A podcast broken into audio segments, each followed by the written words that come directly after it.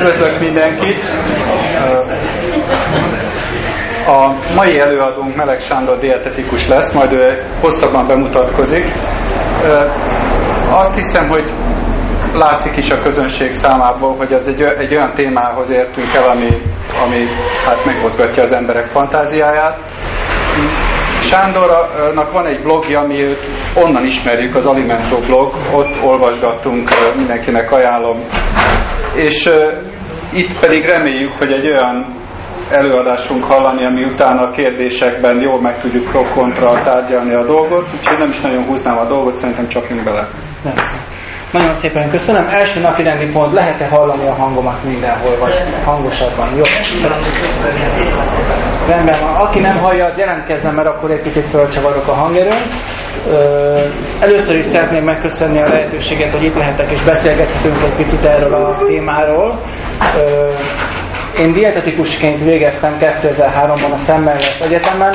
Az élet úgy hozta, hogy teljesen másik területen vagyok főfoglalkozásban, tehát egyébként én szociális munkásként dolgozom minden nap, de a dietetikát én nem tettem meg, mint témát, minden nap rendszeresen foglalkozok vele, és egyik kedvenc területen mindig az alternatív étrendek voltak. Ennek az oka az, hogy én bevallom őszintén, most meg lehet engem nincs de engem érdekel a természetgyógyászatnak a különféle ágazata, sőt több ilyen kurzuson részt vettem, kíváncsiságból elmentem, illetve próbáltam olyan ismereteket ö, megszerezni, hogy az is valahogy működik. Az más kérdés, hogy az ember egy, után, egy idő után véleményt alakít ki az ismeretei alapján, és vagy elfogad dolgokat, vagy nem. És ö, hát a paleolit étrendben én nagyon sokáig nem akartam foglalkozni, mert ö, ezt a véleményemet a mai napig is föntartom, hogy ez igazából nincs akkora durranás, mint amekkora köré van most kerítve. Tehát amekkora a média megjelenés került most a paleolit étrend köré, illetve a paleolit életmód, testmozgás, paleoország termékek egyéb láncolatban, igazából olyan sok dietetikai újdonságot nem nagyon tartalmaz. Van egy nagyon jó marketing mögötte, és emiatt mindenki fölfigyel rá és hát itt szeretnék megosztani egy ilyen impressziót felvezetésképpen. Ma egy picivel korábban jöttem, és ilyenkor végig szoktam legelészni a kedvenc könyves boltjaimat, és sokat gondolkodik az ember, hogy hogy keveredhetnek a, a szakszerű dietetikai információk össze a, az áltudományos, vagy ellentudományos, vagy ilyen kaotikus elméletekkel. Hát ha az ember besétel mondjuk abba a könyvesboltba, ahol orvosi szakkönyveket lehet kapni, akkor szépen rendben vannak pakolva, itt van a urológia, itt a gyerekgyógyászat, és itt kezdődik a táplálkozástudomány, de vegyesen minden. Tehát amikor Csukor Dezsőnek a gyógynövény tára mellett egy centire ott van a búzaküllő csodás hatásairól szóló ö, kiadvány, akkor az ember elgondolkodik, hogy bocs, egy átlagos vásárló ebből mit fog látni. Van egy könyv, ami a rövid szakszerű címszavakban leírja, hogy mondjuk az árnyékának mi a hatóanyagtartama, mellette van egy másik könyv, ami azt írja, hogy búzafüle leveti szól, meggyógyószerákból, kinő a lábad, gyorsabban futod le a 100 métert. Hát mit fog, választ, mit fog választani szegény olvasat? Persze azt, amelyik többet ígér. És hát ö, Ugyanez van a dietetikai vonatkozásban is, tehát amikor ott látom a, az egykori tanítóimnak a szakmunkáit szépen egymás mellett, majd utána Szendi Gábor 16 darab könyve zsinórban, hát az ember, nem csodálkozik az ember, ha ezek utána az olvasóknál ezek is az arányok jönnek elő, mert hogy mondjuk Rigó Jánosnak a könyvét nem lehet minden könyvesból kapni, Szendi Gábor itt viszont igen. Na, tehát ez egy ilyen benyomás volt, ahogy jöttem ide felnyilvet, és gondolom hozzátartozik a témához. És hát a mai alkalommal egy picit megboncolgatjuk ezt a paleolit ügyet. Kezdjünk is bele. Hát a történeti gyökerei a paleolit étrendnek nagyon-nagyon régóta elindultak már. Volt egy nagy korszaka a dietetikának, amikor még így fejlődött a tudományag, ez a húsevő növényevő vita volt ezt a vegetáriánusok kezdeményezték még az 1800-as években, gyakorlatilag minden biológiai paramétert, amivel az ember rendelkezik, összevetették, hogy hát nézzük meg az oroszlánt, meg a kecskét, meg az összes többi állatot, és melyikre hasonlítunk jobban. Hát gyakorlatilag ez a vita lefutott, mert az ember az evő, tehát hogy gyakorlatilag ebben nincsen vita, a vegetáriánusok meg vannak róla győződve, mégsem, és a paleolit étrendnek is az, az meg a húsevő álláspontot támogatja jobban. Egészen olyan szinten, hogy az 1975-ös The Stone Age Diet könyvnek a kettő arról szól, hogy most az ember a birkára hasonlít jobban vagy a kutyára. És ezt el lehet olvasni, tehát ez még viszonylag PDF-be hozzá is férhető, tehát ez egy egész érdekes olvasmány, és hát itt több olyan művet felsoroltam, amit a, a paleolit szerzők, mint előképet, illetve forrásmunkát felhasználnak. Hát van közöttük mindenféle minőségű és előkészítettségű könyvek, amit itt igazából tényleg ki kell emelni, az 1975-ös könyv, amit deklaráltan a paleolit szülő könyvének mondanak, illetve hát 1985-ben a Boyd Conner féle páros tudományos publikációban indította el a paleolit táplálkozásnak a, a tudományos vitáját ilyen szinten. Ők olyan 5-10 évente mindig egy ilyen revíziós cikket kiadnak, most én olvastam nem olyan régen a 25 éves évfordulóra, gyakorlatilag semmit nem változott a cikknek a tartalma, leírek a végén, hogy hát a paleolit érten jó lehet bizonyos helyeken, csak vizsgálni kéne. Tehát ez a tanulsága 85 óta nem változott ö, ennek a cikknek, illetve hát aki a köztudatba, mint ilyen népszerű divat étrendben bevezette, ez Loren Cordennek a The Diet című könyve. Szerzőknél általában divatos ez az amerikai típusú könyv cím, hogy leírjuk, hogy The Paleo Diet, és alatta még két sorban sorolják, hogy ami megváltoztatja az életedet, könnyen lefogysz 7 nap alatt, és még a rákot is gyógyítja, és még stb. és az alcímként ott szokott lenni. Ez körülbelül ugyanilyen dolog, és hát ő 2012-ben frissítette ezt a könyvet, hát túl sokat nem változott az álláspontja, bizonyos kerületeken például teljesen ellentmond annak, amit például itthon mondjuk Szendi Gábor ö, tanít a Paleo étrenddel kapcsolatban, viszont nemzetközi szinten továbbra is Korlen neve az, aki ö, fölhúzza ezt a témát. Olyan úgymond tudományos szintet, hogy ő egyébként valamelyik egyetemen tanít, és tehát professzori rendje van neki. Ö, ami még számot tevő az Lindebergnek a könyve, aki hát azt tudom mondani, hogy egy picit így visszaélt az embereknek a tudámével, és olyan 2000 hivatkozással tolta el a könyvét, tehát ember nem tudja visszaellenőrizni, hogy melyik mondatot akkor melyik cikknek honnan a részéről ö, szedte össze, tehát követhetetlen bizonyos szinten, ö, de tudományosan próbálkozik azzal, hogy ö, a paleolit étrendnek bizonyos kérdéseit igazolja, és ő volt az, aki egyébként a 90-es években Kábor Huginia mellett a Kitava népcsoportot tanulmányozta, egy olyan jó tíz évig publikálta ezeket az eredményeket, tehát kimentek egy természeti népet, levizsgáltak, vettek vért, megmértek bizonyos szinteket, megállapították, hogy ott mindenki egészséges, él, mint Marci hevesen, láttak száz évesebbet, tehát mindenki hosszú életű, és innentől kezdve, amit ők csinálnak, azt kell csinálni. Az más kérdés, hogy a Kitava népcsoportnak eszeágában sincs paleo étrendet folytatni, tehát az ő étrendjüknek a szénhidrát tartalma valahol 60 és 70 százalék között van energia mennyiségben,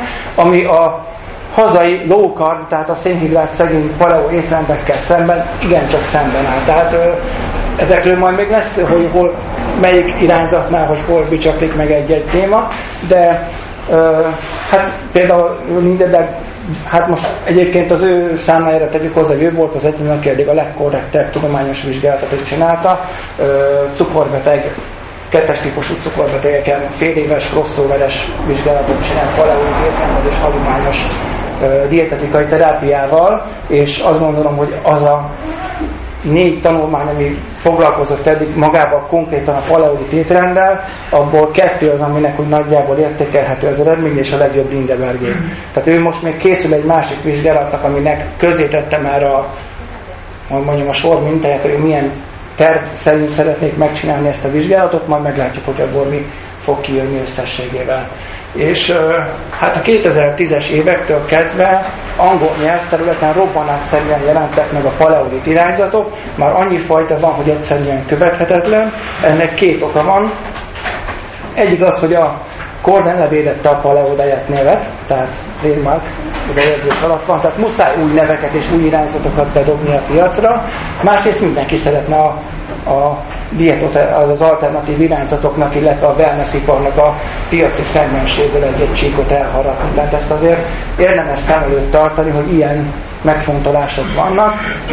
Három-négy ember van, aki igazából kutatja és publikál ebben a témában különféle tanulmányokat, a többiek azok általában innen-onnan meggyógyultak, nagyszerű, paleo legjobb, kitalálnak egy új rendszert, írnak egy könyvet, kidobják, védjegyeztetik, termékcsaládot indítanak el. Tehát ebből már Amerikában nagyon sok van, szerintem ez előbb-utóbb el fog indulni nálunk is.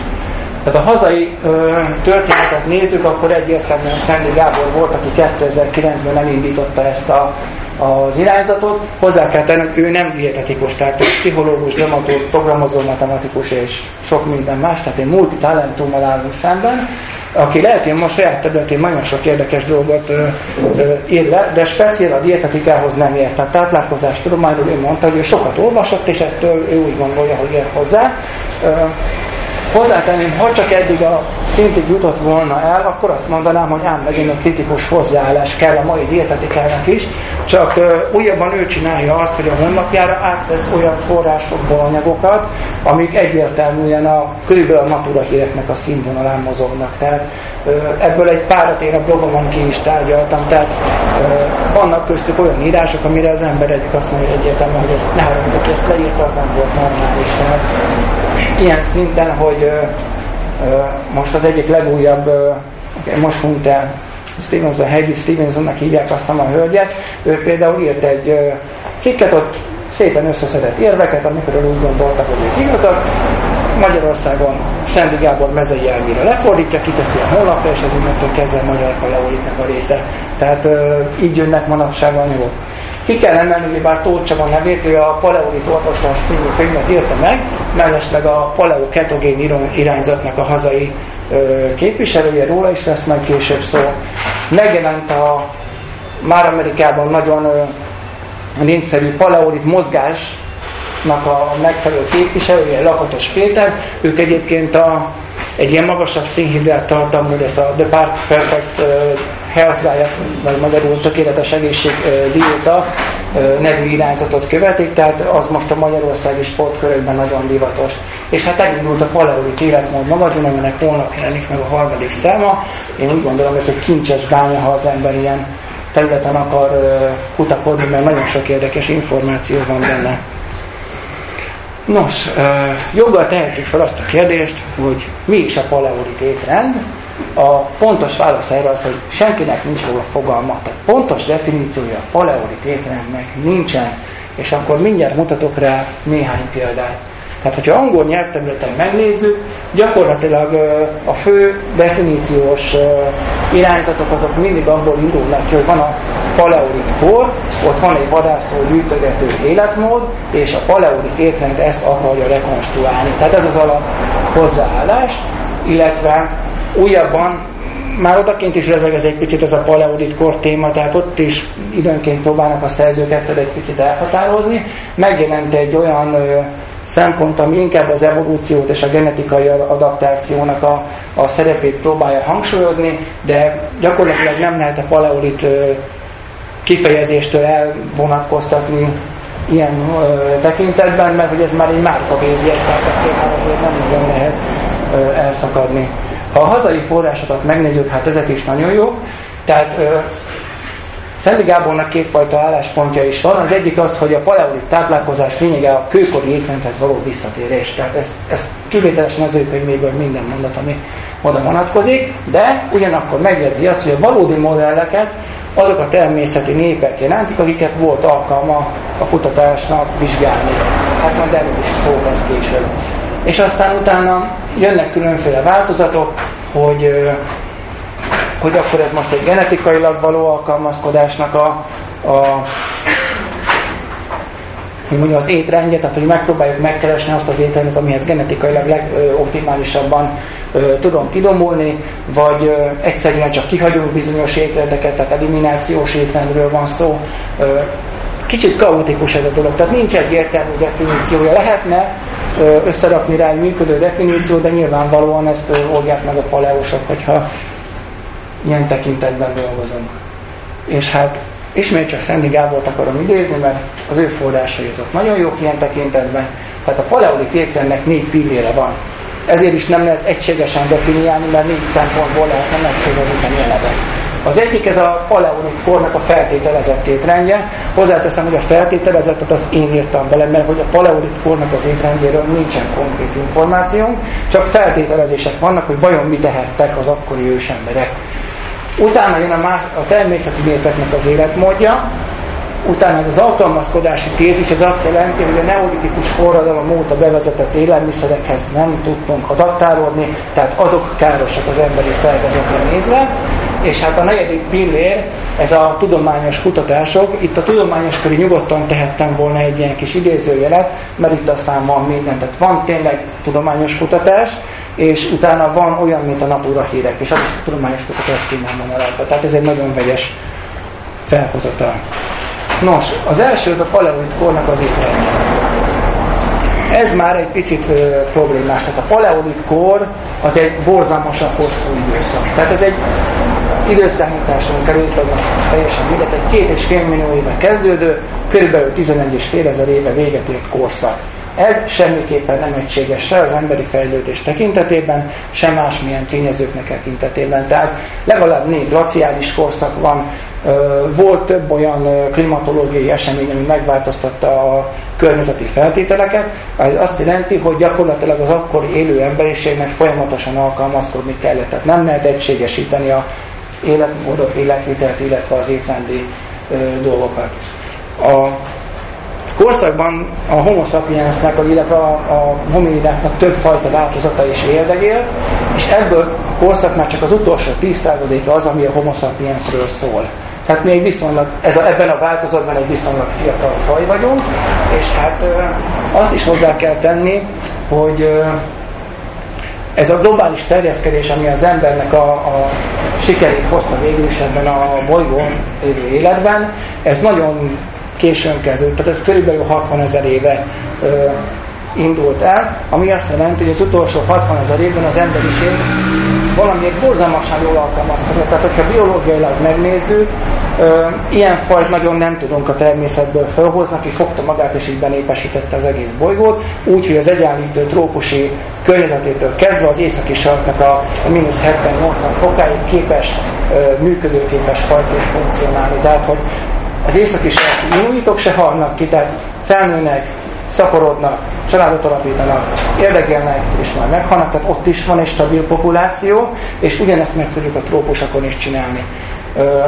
És ez, ami igazából fölhívja a figyelmet, ez az adaptációs kérdés, ez nagyon fontos az embernél, de mi ezt egy picit át, átugrottuk. Tehát történt valami 60 ezer éve, ami lehetővé tette, hogy az ember elhagyja Afrikát, tehát azt a szigorú trópusi, szubtrópusi területet, amin egyébként a belünk rokonságban álló főendősök majdnem gyakorlatilag élnek, és nem tudnak onnan kilépni, mert az életvitelük ahhoz a az éghajlati, illetve életmódi környezethez köti őket, mi ezt képesek voltunk átlépni, elindultunk észak felé, dél felé, és az egész bolygón elterjedtünk pár tízezer év alatt. Tehát ez egy nagyon invazív, tehát gyakorlatilag mint az akácfa belattuk az egész bolygót, és ez azért azt jelenti, hogy mi nagyon jól alkalmazkodunk, tehát nem tudom, mennyire lehet súlyozni majd később ezt az adaptációs kérdést. És hát a, ha nagyon szigorúan akarom nézni, akkor a paleolit étrend, ez, az utol, ez a paleolit a legkrémje. Ez a nagyon késői paleolitikum, illetve mezolitikum, ha már így nagyon oda akarom kerülni. Tehát csak arra a részegre érdemes fókuszálni, akkor viszont meg már nagyon sok olyan leletünk van, ami arra utal, hogy mégsem egészen az a masszívan egyedülálló húsevő életmódon éltünk, amit láttunk. Hát ez Spencer Wells-nek a genetikai alapú rekonstrukciója az embernek a elterjedéséről. Tehát itt látszik, hogy egy körülbelül az utolsó 50 ezer évben volt, amikor így robbanásszerűen szétterjedtünk a bolygón. Több megközelítés, több elmélet van. Ez nekem azért szimpatikus, mert egy, egy genetikai markerekkel jó alátámasztott elméletről van szó. Interneten nagyon sok forrás van hozzá, érdemes megnézni. Nem állítom, hogy most ez pontosan így történt, de azért mutatja, hogy az itt az emberiség egy nagyon rövid idő alatt egy nagyon gyors expanzióban beladta a bolygót, és hát ember legyen a talpanak érve valami egységes rendszer fog utána találni.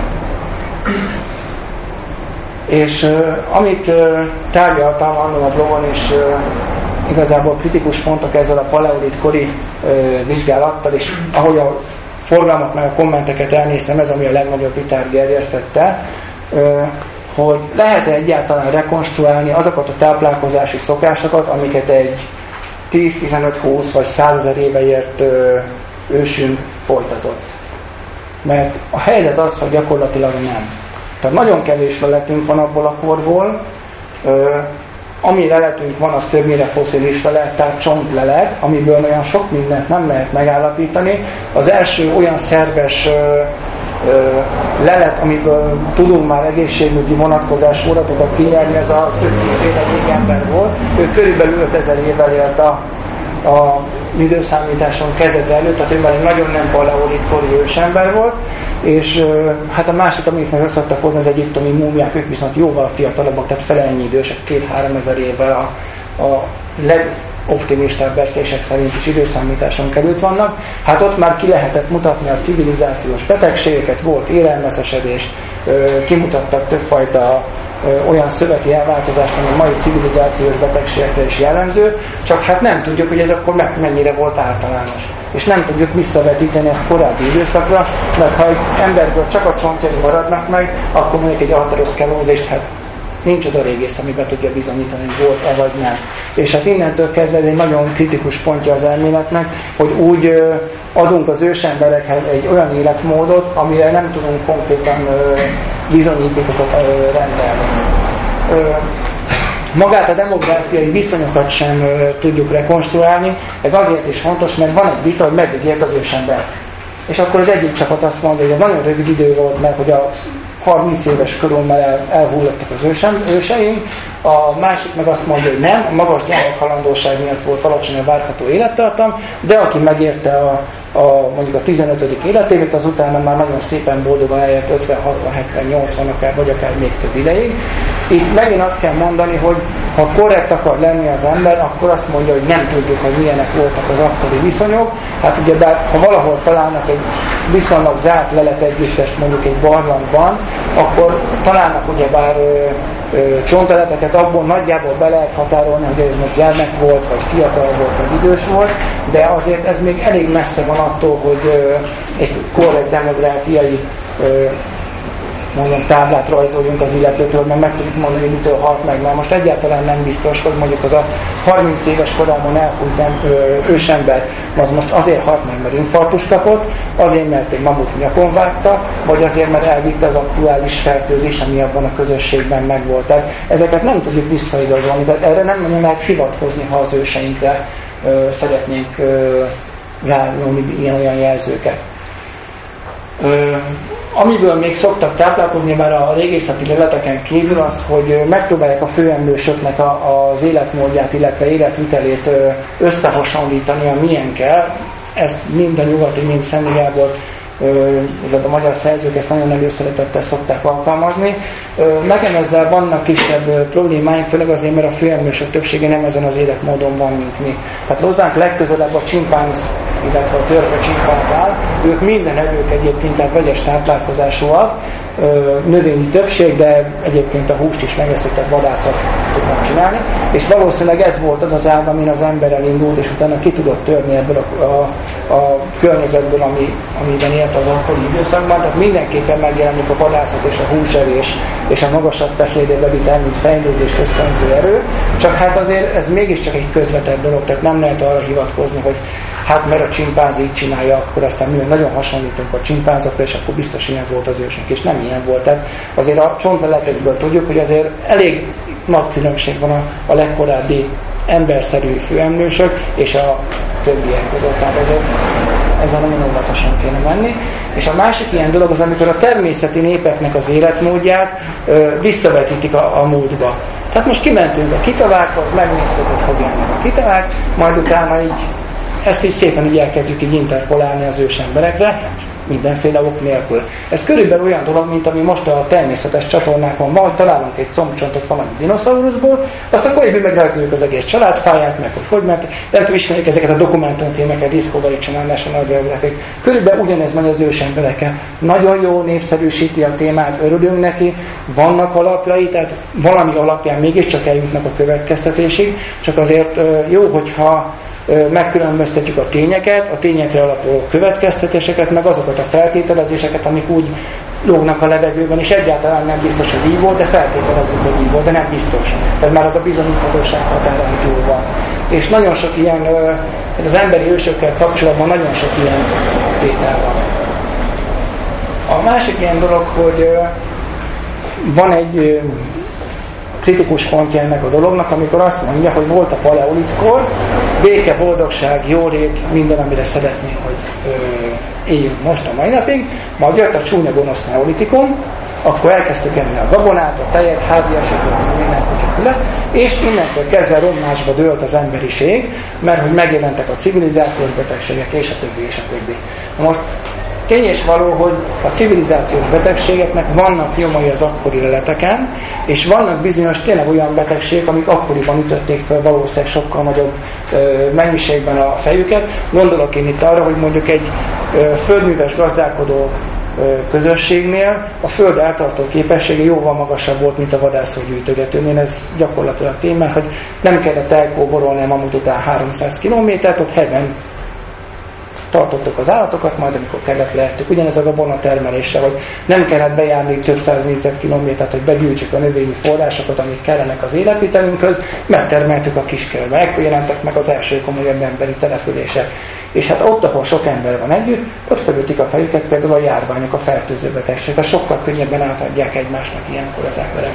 És vannak ilyen hatások, ezeket megint nem nagyon veszik figyelembe, amikor azt mondják, hogy a paleolit korban minden idilli volt. Szerintem akkor sem volt minden idilli, akkor is léteztek ezek a jelenségek, csak nem biztos, hogy rálátunk ezekre teljes spektrumokban. A következő ilyen tétel az a természeti népeknek az élete. Ezt a diagramot, ezt gondolom mindenki ismeri, aki látott már Palaus filmet, ezt minden szerző felüti. Tehát ez igazából szerintem ez Cordonnek a könyvében van benne először, és utána mindenki átveszi, és ez nagyon jól mutatja, hogy nézték, hogy a természeti népek között milyen arányban vannak növényi megállati eredetű források a különféle élelmiszer, különféle táplálkozási rendszerekben, és hát ebből levonták a konklúziót, hogy az emberiségnek az a legjobb, amit a legtöbben csinálnak, tehát együnk valamivel több állati eredetű dolgot, együnk valamivel kevesebb növényi eredetű dolgot, mert hogy hát 10 milliárd légy nem tévedhet. Tehát innentől kezdve ennek viszont van egy, van egy érdekes csavarás, amit nem szoktak megfogalmazni, de egyébként a diagramról leordítva. Gyakorlatilag bármilyen étkezési szokást követünk, mindig fogunk találni egy olyan természeti népet, ami ezt csinálja. És egyébként a Szent le is így, csak utána figyelmen kívül hagyja. Tehát gyakorlatilag ebből a diagramból egyetlen egy dolog az, ami szemmel láthatóan lejön, hogy akármilyen környezetben kerül az ember, akármilyen arányban fogyaszt állat és növényi eredetű élelmiszert, képes az adott környezeti feltételhez úgy alkalmazkodni, hogy stabilan fönn tudja a saját kis környezetét tartani, tehát nem hal ki. Tehát nem halnak ki az inuit eszkimók se, igaz, hogy majd ezt a szó, hogy milyen egészségügyi állapotban vannak, akik mondjuk 90-95%-ban állati eredetű élelmiszert fogyasztanak, és nem halnak ki azok az afrikai törzsek se, akik mondjuk így az életük nagy részét mondjuk kókuszon, ananászon és egyéb ilyen trópusi gyümölcsökön élik le minimális állati eredetű élelmiszerfogyasztással. Tehát az ember akármilyen környezetbe kerül, képes életben maradni, és hát a természeti népeknél hát valószínűleg nem az infarktus és a kettes típusú cukorbetegség a legnagyobb szelekciós erő, hanem mondjuk a járványok, a balesetek, ragadozók, tehát ezek a dolgok jóval erősebben ott vannak, és ha az ember megnézi azt hiszem a WHO-nak van egy oldala, hogy a különféle országoknak az egészségügyi statisztikáit leközni, hogy hol mennyi devanatos betegség, stb. stb. és az összes halálokat végigveszi. És meg lehet nézni, hogy azokban az afrikai országokban, ahol gyakorlatilag még az orvosi ellátás, ahogy mi nálunk létezik, gyakorlatilag a tudományos fantasztikus irodalomba tartozik, tehát csak természeti népek szintjén élnek, ott nem nagyon van daganatos megbetegedés, ellentétben a fertőző betegségek balesetek, harci események, tehát különféle agressziók vezetik a halálozási listákat. Nyilvánvalóan, ha az ember megnézi az ottani porfákat, akkor azt látja, hogy 60 éves, 60 éves ember csak minden tizedik faluban, és ott is csak fényképen. És nyilvánvalóan ott, ott nem fognak azzal küzdeni, hogy most 70 évesen nagy normális köszönje van. Tehát nem élik meg ezt a kort. És hát pont Lindeberg volt, aki egyébként kiment, fölmérte a kitabákat, de kor, demográfiai korfát nem csináltak, amivel igazolni lehetne az álláspontjukat. Ott írja le, hogy hát 60 év fölötti ember az mondjuk a lakosságnak a 6%-a volt. Így most jelzem Magyarországon átléptük a 20%-ot, és a 25 felé tartunk. Ez a, ez a, ez a, ettőre meg most a társadalom biztosításunk, hogy a nyugdíjasok aránya az gyakorlatilag a lakosság egynegyedét teszik jelen pillanatban az a korosztály, akit ma a nyugdíjasokhoz sorolunk. Tehát ilyen természeti népeknél nincsen. Most előre szaladtam egy kicsit. A természeti népnek a fogalmával is gondok vannak, mert hogy mit nevezünk természeti népnek. Mert aki kinnél a természetben, az mondjuk lehet mondjuk az én drága nagyapám is, aki mondjuk vályokházban lakott, és nem volt villanyház, a természeti nép volt, hát ott élhet kint. Vagy mondjuk természeti népnek nevezhetjük mondjuk a, a honfoglaló magyarokat, akik vonultak a vegetációval és az állatokkal, ahogy kellett, meg kinnéltek a természetbe, igazából nagyon nem volt szilárd dolog, amit hátrahagytak volna, de természeti népek mondjuk a kitavák is, akik mondjuk ö, egy halász csónak és némi ö, kézi fegyver segítségével élnek és vonnak. Tehát ez egy nagyon rugalmas fogalom, és attól függően, mit számítok bele, attól függően tudok én különféle ö, álláspontokat megállapítani mondjuk a természeti népek egészségére vonatkozóan mint a diagramon hogy nincs, nincs általános modell, amire azt mondanám, hogy így lesznek a természeti népek. Majd lesz egy pár tétel, amiben azt gondolom, hogy meg lehet egyezni, de ezek nem például a növény, illetve az állati eredetű élelmiszereknek az aránya. És hát az egészséggel kapcsolatban is nagyon óvatosan szeretnék bármi, mert volt róla szó, hogy hát az eszkimók, inuitok mennyire egészségesek, hát eszik egész nap a medvemájat, meg mindenféle ilyen jópofa dolgokat, és hogy hát majd kicsattannak az egészségtől. Most ha megpróbáltam ennek utána nézni, hát Kanadában az inuitokra különösen rá van szállva az ottani egészségügyi hatóság, ugyanis a világ legrosszabb egészségügyi mutatóit produkáló népe. Az elmúlt 200 évben dokumentálhatóan. Tehát 60 éves ember alig, illetve a fölött nagyon sok daganatos megbetegedésben iszonyatos mutatókat produkálnak, mondjuk ehhez hozzátartozik, hogy a, a tüzes víz és a dohányzás ott is elterjedt egy bizonyos ö, szinten, de attól függetlenül is borzalmas egészségügyi mutatói vannak, és a kanadai kormányzat szó szerint vért izzat, hogy valamit kezdjen ezekkel az emberekkel, mert olyan borzalmas egészségügyi mutatói vannak és ezek hozzáférhetőek egyébként a kanadai hatóságnak a honlapján, van PDF meg diagram is, és nagyon kevés adat van arra vonatkozóan, hogy mondjuk az 1800-as években milyen egészségügyi mutatói voltak. Én néhány demográfiai adatot találtam, azok se szívderítőek, tehát akkor se volt sokkal jobb a helyzet. Tehát gyakorlatilag ugyebár a, a demográfiai korfa az úgy néz ki, hogyha ilyen piramis alakú, erre szoktuk mondani, ezek a fejlődő, dinamikusan növekvő népek, tehát ez egy olyan stratégia, hogy rengeteg gyerek születik, majd abból valamennyi meghal, és utána borzalmasan nő a halálozás, az egy időben stabilizálódik, majd egy korosztály után megint akkor egy ilyen piramis jellegű lépcső létre. Hát az eszkimoknál ez a 45. életév a vízválasztó vonal, onnantól, tehát ha valaki megírja a 15. életévét, az körülbelül el fog élni 45-55 éves koráig, majd utána megint borzalmas magas halálozás jelenik meg. Tehát nem mondanám, hogy egészségesek. A miénk az most úgy néz ki, hogy kevés gyerek van, szépen lassan, stabilan, minimális hullámzásokkal tart, és majd olyan 70-80 éves kor körül kezd ilyen rövid csapott búlába befejeződni a mi demográfiai korfánk, és hozzáteszem, hogy ez a borzalmasan rossz egészségügyi állapotú magyarokra jellemző. Tehát ez, ez a hogy 65-70-80 évesen jönnek elő ö, nagyobb mennyiségben olyan problémák, amik halálozást okoznak. Hát aztán a, a svédek azok meg aztán azon erre fordított, tehát hogy már gyerek alig van, viszont mindenki idős és 70-80 éves, tehát ez meg a megfordult korfa, ez nagyon érdekes, meg lehet nézni, gyakorlatilag a WHO szintonakra pontosan közözi az adatokat. És hogyha meg akarjuk nézni, hogy tényleg mi jellemzi a természeti népeket, az első az, hogy lokalitás érvényesül, tehát egy természeti nép csak azt veszi, ami a saját környezetében előfordul, ott viszont minden, amit meg lehet tenni, azt megesznek.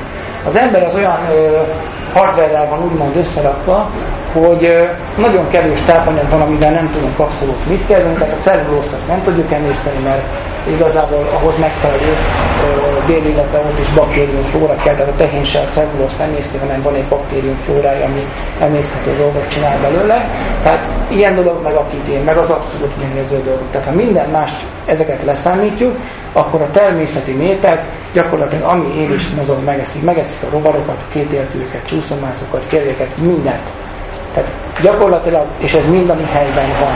Van minden természeti népnél egy-két ilyen kultusz növény, mondjuk, mint a trópusokon a kókusz, hogy azt kívül, belül, alul, hátul minden létező darabját tudják hasznosítani, de nem importálnak semmit. Tehát, hogyha ö, valami jellemzi meg a mostani paleót, ez a borzalmas meg importált, hogy nyírpacukor, kókusztej, kókuszsír, kókuszolaj, pálmaolaj, mindent, gyakorlatilag teljesen természet idegen módon hoznak be külső élelmiszereket, lehet, semmi probléma nincs belőle, de akkor nem mondják, hogy olyanok vagyok, mint a természeti népek. Tehát, hogy a másik az a szezonalitás, ami gyakorlatilag a világ összes népességét az élelmiszeriparnak a nagyüzemi beindulásán jellemezte, ami azt jelenti, hogy mindig az adott időszakra jellemző élelmiszert fogyasztották. Tehát ha most virázik a bodza, akkor mindenki ette a, itte a bodza teát. És nem pasztőröztük meg, tettük társakba és tettük el télire, hanem mindenki az aktuális dolgokat tette. És akkor ebből ezt a természeti népek a mai napig követik, tehát ott mindig az aktuális élelmiszer kínálatból válogatnak. Ez se a majstani modern táplálkozásra nem jellemző, se a paleolitra. Tehát szezontól függetlenül paradicsomot teszünk például. És utána persze jönnek a természetes életmód hívei, mert ez egy gonosz, genetikailag módosított, tartósítószerrel telepedett paradicsom. Miért? Mit vár egy olyan növénytől, aminek mondjuk májustól mondjuk augusztusig van terméshozama, és februárban akarjuk megenni. Hát az 70-80%-os víztartalomban nem fog magától úgy megmaradni, hogy így nézzen ki. Hát ez mindennek ára van. Viszont természeti miért nem veszik februárban paradicsomot. Tehát, hogy ők megnézik, hogy februárban mit lehet megenni. Vannak olyankor is olyan élelmiszerek, amiket fogyaszthatók. De nem véletlenül tartották a disznóvágásokat mindig a téli szezonban, mert hogy akkor lehetett ezeket megtartani. Na, ez egy zárójeles volt. A másik az alacsony feldolgozottság. Ez előjön a paleoirodalomban is, hogy minél alacsonyabb feldolgozottságú fogyasszuk az élelmiszereket, ezeket a kényelmi termékeket nagyon nem szeretik hivatalosan. Valóban a természeti népeknél a konyha technológiai eljárásoknak a köre az igen szűk, tehát sütnek, főznek, illetve tartósításnak ö, ott van a szárítás, a tenger melletti népeknél ott van a sózás. Körülbelül ebből kell kombinálni, tehát nem volt az a mély fogyasztott, frigiderbe tároljuk, gyorshűtött, mikróba visszamelegített, lefagyasztott, stb. variáció. Most, ha megnézzük a paleolit honlapoknak a reklám garnitúrját, annyi étel kiszállító cég van már Magyarországon, hogy az ember nem tudja őket összeszámolni. Na most, ha van ké, olyan kényelmű termék, amit ellentmond ennek az elnek, az pont ez a ételkiszállítós kifőzés történet. Tehát, hogy, hogy valaki egyszer megcsinál az ebédet, nekem csak beadják, én kiadom a pénzt, és akkor mennek és át, és írtozatosan paleolitak vagyunk ettől. Az, hogy ők hogy csinálják meg ezeket az ételeket, az meg egy külön kérdés, mert nyilvánvalóan ott is egy nagy üzemi konyha van és csinálhatják, egyébként ez a piac szegmens, ez most borzalmasan fut fölfelé, tehát olyan árakon lehet ö, most paleolit menüt rendelni az embernek a szemekig jóvat, tehát abból egy családot lehet élelmezni. A másik, ami jellemző a természeti népeket, és ezt egyébként megint ilyen konszenzuson elismer mindenki, hogy az energiabevitelük az nem veri a csillagos eget. Tehát nyilvánvalóan természetben található élelmiszerekért úgymond meg kell küzdeni, el kell gyalogolni, le kell vadászni, össze kell gyűjteni, elő kell készíteni, valamit kell vele csinálni, és ezek nem olyan borzalmasan energiadús ö, dolgok. Tehát ez a zsírkultusz, ami, ami most egy ilyen nagyon kritikus pontja a paleolit ö, vitáknak, hogy így, a, így együnk sok zsírt, meg úgy együnk sok zsírt, mert az őseink is állatot ettek és sok zsírt ettek. Hát ö, a probléma az, hogy a vadon élő állatok, kivéve az északi hideg régióban élő állatokat, nem szeretnek zsírt fölhalmozni. Mert egyrészt nincs rá szükségük, nem kell védeni a testet a kihűléstől, a vegetációval, ha vonul, akkor igazából nincs, nincs olyan energiahiány, hogy zsírrétegre lenne szüksége. Másrészt meg, hogyha jön a ragadozó és van rajtam plusz 5 kg, az 100 méteren 2 másodperc veszítés, és akkor már a második körben utolér a ragadozó is régen van. Tehát ez egy ilyen szelekciós nyomás a kövér lények ellen. Tehát gyakorlatilag ezt egyébként Loren Conan is leírja pont a koleszterin és zsírvita kapcsán, hogy Hát ez a magas zsírbevitel ez egy nagyon megkérdőjelezhető dolog, mert a természetben nem nagyon van magas zsírtartalmú forrás, főleg állatoknál. Növényeknél is nagyon ritka. Tehát van egy-két faj, ilyen avokádó, kókusz, pálma, meg hasonlók, amik képesek nagy mennyiségű olajat, meg zsírt felhalmozni olajos magva, de hát ezek nem mindenhol érhetőek el. Tehát mondjuk a kókuszpálmának megnézem az őshonos területeit, akkor ez kizárólag a trópusokon, és a tengerparton miért 100 méter. Tehát ami azon túl van, ott nincs fókusz, a fókusznak a, a magját a tengervíz, ahova elsodorja, ott terez gyökeret, és ott ez fókuszpálma. Na most, hogyha nem ott él az ember, hanem bennél az afrikai őserdőben, akkor nem találkozik ezekkel a zsírforrásokkal. Tehát az a borzalmas energiabevitel nem nagyon létezik a, a rendszerben, és ami a paleónál megint itt van, hogy ez a, ez a üres kalóriákat megpróbálják kiszorítani az étrendből, de ők hozzák például a kókuszsírt meg ez milyen jó. Tényleg jó, nagyon finom, nagyon jó, aki szereti, csinálja, csak nem mondjuk azt, hogy ez sokkal egészségesebb, mint a disznózsír, mert nem nagyon van különbség közte. A fizikai aktivitás, ami megint kritikus pont, hogy megnézzük egy természeti népnek a fizikai aktivitását, hát ott egyrészt a akik kiküldték gyűjtögetni, bebarangolták a környéket, összeszedték a forrásokat, hazahozták dolgoztak vele. Sőt, sokszor úgy, ahogy az Afrikában is ma is van, hogy a gyerek föl van kötve a hátára, tehát van még egy kis fitness is a dologban. A férfi emberek meg elmentek szépen, meg követték a vodat, utána mentek, legyűlték, hazasütelték. És akkor megint meg volt az a napi 4-8 órás fizikai aktivitás, ami, ami kellene. Most ugye már nagyon sok kritika éri a mai modern civilizációt, hogy a fizikai aktivitásunk a nulla közelében tartózkodik, és ez a tény, ez jogos. Az más kérdés, hogy a paleóban is egy kritikus pont ez a dolog, tehát az első szerzők nem nagyon foglalkoztak ezzel a mozgás kérdéssel.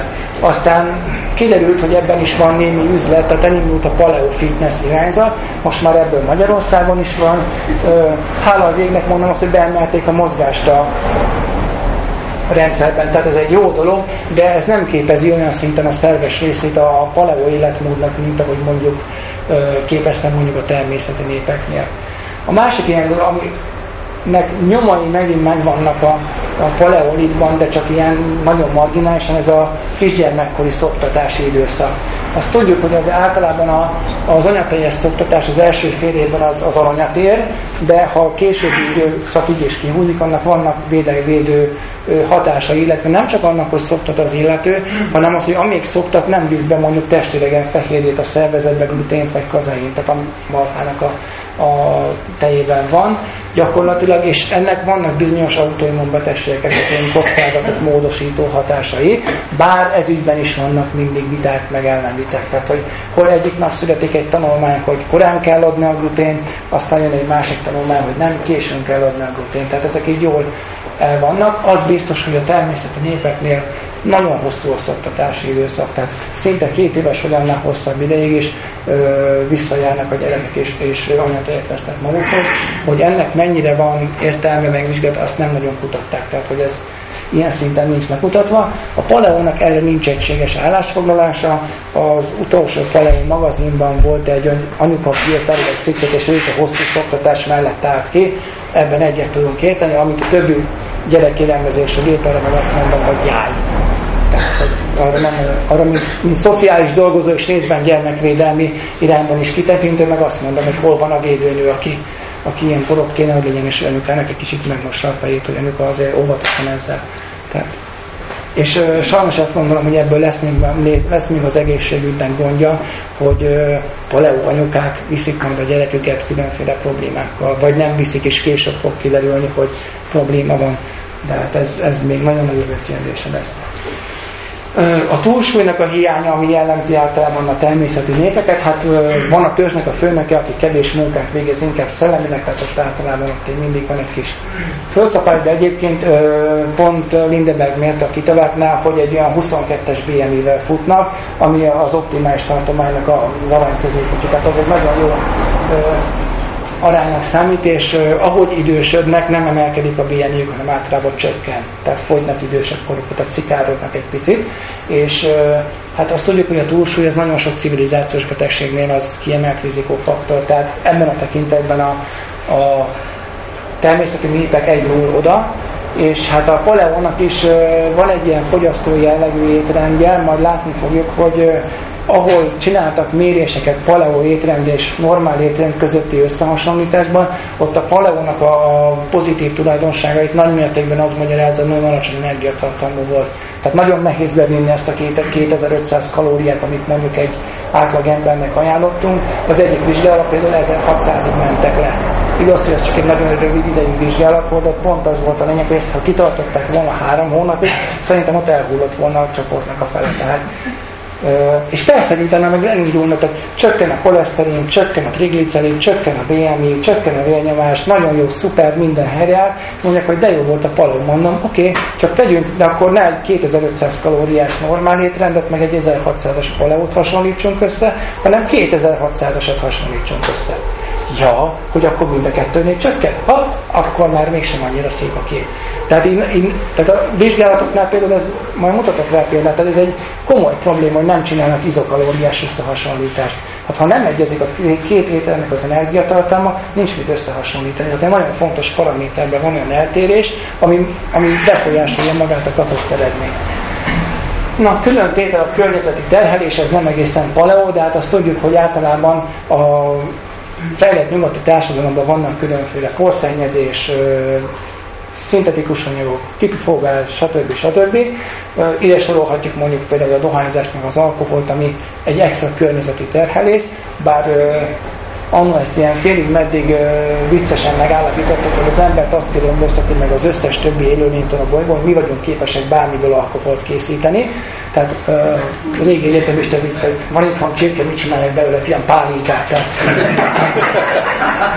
Na, ezt a természeti népeknél nem nagyon fordul elő, uh, tehát ott úgy, hogy alkoholt állítanak elő, olyan nincsen, olyan, hogy erdett gyümölcsöt tesznek, mint a sivatagi sóba az elefánt, tehát olyan előfordul, de azért az nem ugyanaz a terhelés alkoholból, mint mondjuk az, ami mondjuk Magyarországon van, hogy 12 liter tömény szeszű aggastyántal a csecsemőig mindenkire. És akkor most gondolja végig, hogy ki iszik, ki nem iszik, meg hogy mennyit iszik, és akkor nézzük, hogy ki itta meg azt a másik 12 litert, amit én nem ittam meg. Tehát, mert hogy ez a népesség itt van Magyarországon, és az ő adataik beszámítanak az egészségügyi statisztikánkban. Tehát,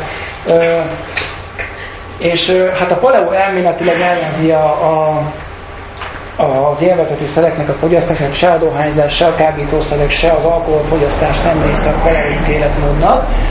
Az egy pohár vörösborig hajlandóak elmenni, meg főzéskor van egy kis ilyen dolog, tehát annak nincs jelentősége.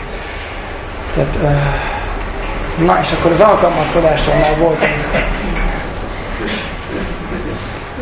most nem akartam ennyire vérkomoly statisztikai adatokat sokkal mindenkit, azt gondoltam, hogy egy kicsit így lazulunk délután. És hát a, a paleolit étrendnek az állítása az, hogy az emberi szervezet alapvetően alkalmazkodott egy paleolit kori állapothoz, úgy maradtunk, nagyon minimális a változás, és ami azóta történt, az csak rossz lehet nekünk. Tehát négy ilyen főbűnös van, az egyik a magas szénhidrátbevitel, a másik az egyszerű szénhidrátok, a gabonafélyek, azon belül a gluténnak a szerepe, és hát a tejtermékek, mint főbűnösök, tehát hogy az gyakorlatilag az a halmozott bűnösek a tejtermék, hogy a kazainnal se tudunk mit kezdeni állítólag, meg a tejcukorral se. Tehát ez a négy kritikus pontja van, amit a paleoétrend egyből el is kilt. Tehát ami, ami beengedi ö, ezeket az étrendbe, az már gyakorlatilag nem paleo, mert hogy ez alaptétel, hogy ott ezeket nem lehet fogyasztani. Na, a helyzet az, hogy az ember, mint említettem, az alapvetően minimális. Minimálisan specializált az étrendjében, tehát minden evők vagyunk. Tehát most gondol, hasonlítsuk össze magunkat a koala macival, akit, hogy leveszem a bambu, a, az eukaliptuszfára, és átteszem a másik eukaliptuszfára, már attól éhen hal, mert hogy ő azt az egyfajta levelet szereti. Na most ehhez képest az ember a bolygón minden létező pontján talál olyan dolgot, amit meg lehet enni, vagy megetett valamiben, és aztán azt teszi meg, tehát mondjuk ilyen szinten borzalmasan jól alkalmazkodunk. Az jó alkalmazkodásra utal az is, hogy az ember nagyon gyorsan belakta a bolygót. Tehát egy 20-30 ezer év alatt mindenhol el, előkerültünk. És nem hogy előkerültünk, hanem egy nagyon dinamikus fejlődő populációt produkált az ember, tehát gyakorlatilag uh, csúcsragadozói szintről indult, és ott is maradt minden esetben. Tehát ez egy uh, ilyen régészeti hogy több nagy vad azért hal ki a bolygó, mert megjelent az ember, és egyszerűen vagy kiszorította az élőhelyéről, vagy pedig megette őket, tehát hogy uh, kiirtotta azt a fajt. Na most nem úgy néz ki, mint ez egy beteges alkalmazkodásra képtelen fajnak a, a dolga. Épp is ez a borzalmasan jól alkalmazkodó minden körülményekhez. A neolitikus forradalom idején ö, semmi jelen nincs annak, hogy megrázó betegség hullám törte volna meg az emberiségnek a lendületét, sőt, akkor egy kifejezetten egy robbanás történt a népesedésben, akkor jelentek meg ezek az első városokat, amik ilyen 7-10 ezer évvel előtt voltak, ahol már 7-800 ezer később sokkal több ember képes volt együtt élni.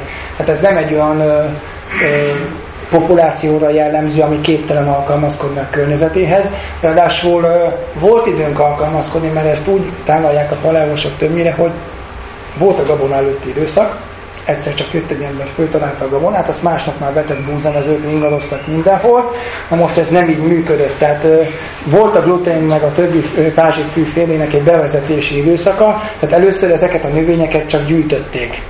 Utána ezeket szépen rájöttek, hogyha a ház körül elszorom, akkor ki kell, és aztán a harmadik lépésbe jöttek a nemesítések, amikor rájöttek arra, hogy így kísérletezünk, úgy kísérletezünk, magasabb terméshozam, jobb minőségű van a nagyobb magok, tehát ez elindult viszonylag korai szinten, és ami történelmi szempontból mondjuk egy ilyen slitnek tűnik, az valójában az egy több ezer éves időszak volt, ami elindult valahonnan a termékeny félhold, illetve Egyiptomnak a tájáról, és szépen lassan ment a későbbiekben, a további létességekben talán, és a mai napig van ebben egy vita, hogy a módszer terjedt el, vagy a módszert alkalmazó népesség volt az, aki belakta utána a, a többi területet is mert hogyha ez a B verzió igaz, akkor adott egy népesség, aki alkalmazkodott a gabonafogyasztáshoz, és az ő utólag népesítették be utána a világnak a többi részét, tehát ők már alkalmazkodtak ehhez az életmódhoz, nem kellett még egyszer ezt kitalálni. Az mondjuk egy külön történet volt, amikor elmentek északra, akkor mondjuk a búzát le kellett csenni rózsra vagy árpára. Tehát egy másik gabonát kellett alkalmazni, mert hogy a termés körülmények nem voltak optimálisak a búza számára, de valahogy mindig megoldották ezt a dolgot, és ez nagyon szépen el is terjedt pár tízezer év alatt itt az emberiség környékében. A másik ilyen dolog, hogy az embernél ö, van egy úgynevezett technológiai adaptáció, tehát hogyha valami mérgező, mondjuk ha fogom a száraz babot, és megeszem nyersen, az igen kellemetlen tüneteket fog okozni, nagyobb mennyiségben akár mérgező is lehet, de jött az ősembert, megsütöttük, megfőztük. Van benne gond, nincs arra, nem volt ez problémát. Tehát egy Békésben van egy ismerősöm, aki nagyon jó babújást tud csinálni, 6 óráig főzi a babot, de attól senkinek semmi baja nem volt, tehát még ezek a betegek is megeszik utána. Hát, ö, ö, van egy ilyen technológiai adaptáció az emberiségnek, vagy a másik nagyon jó példa az a laktóznak a kezelése.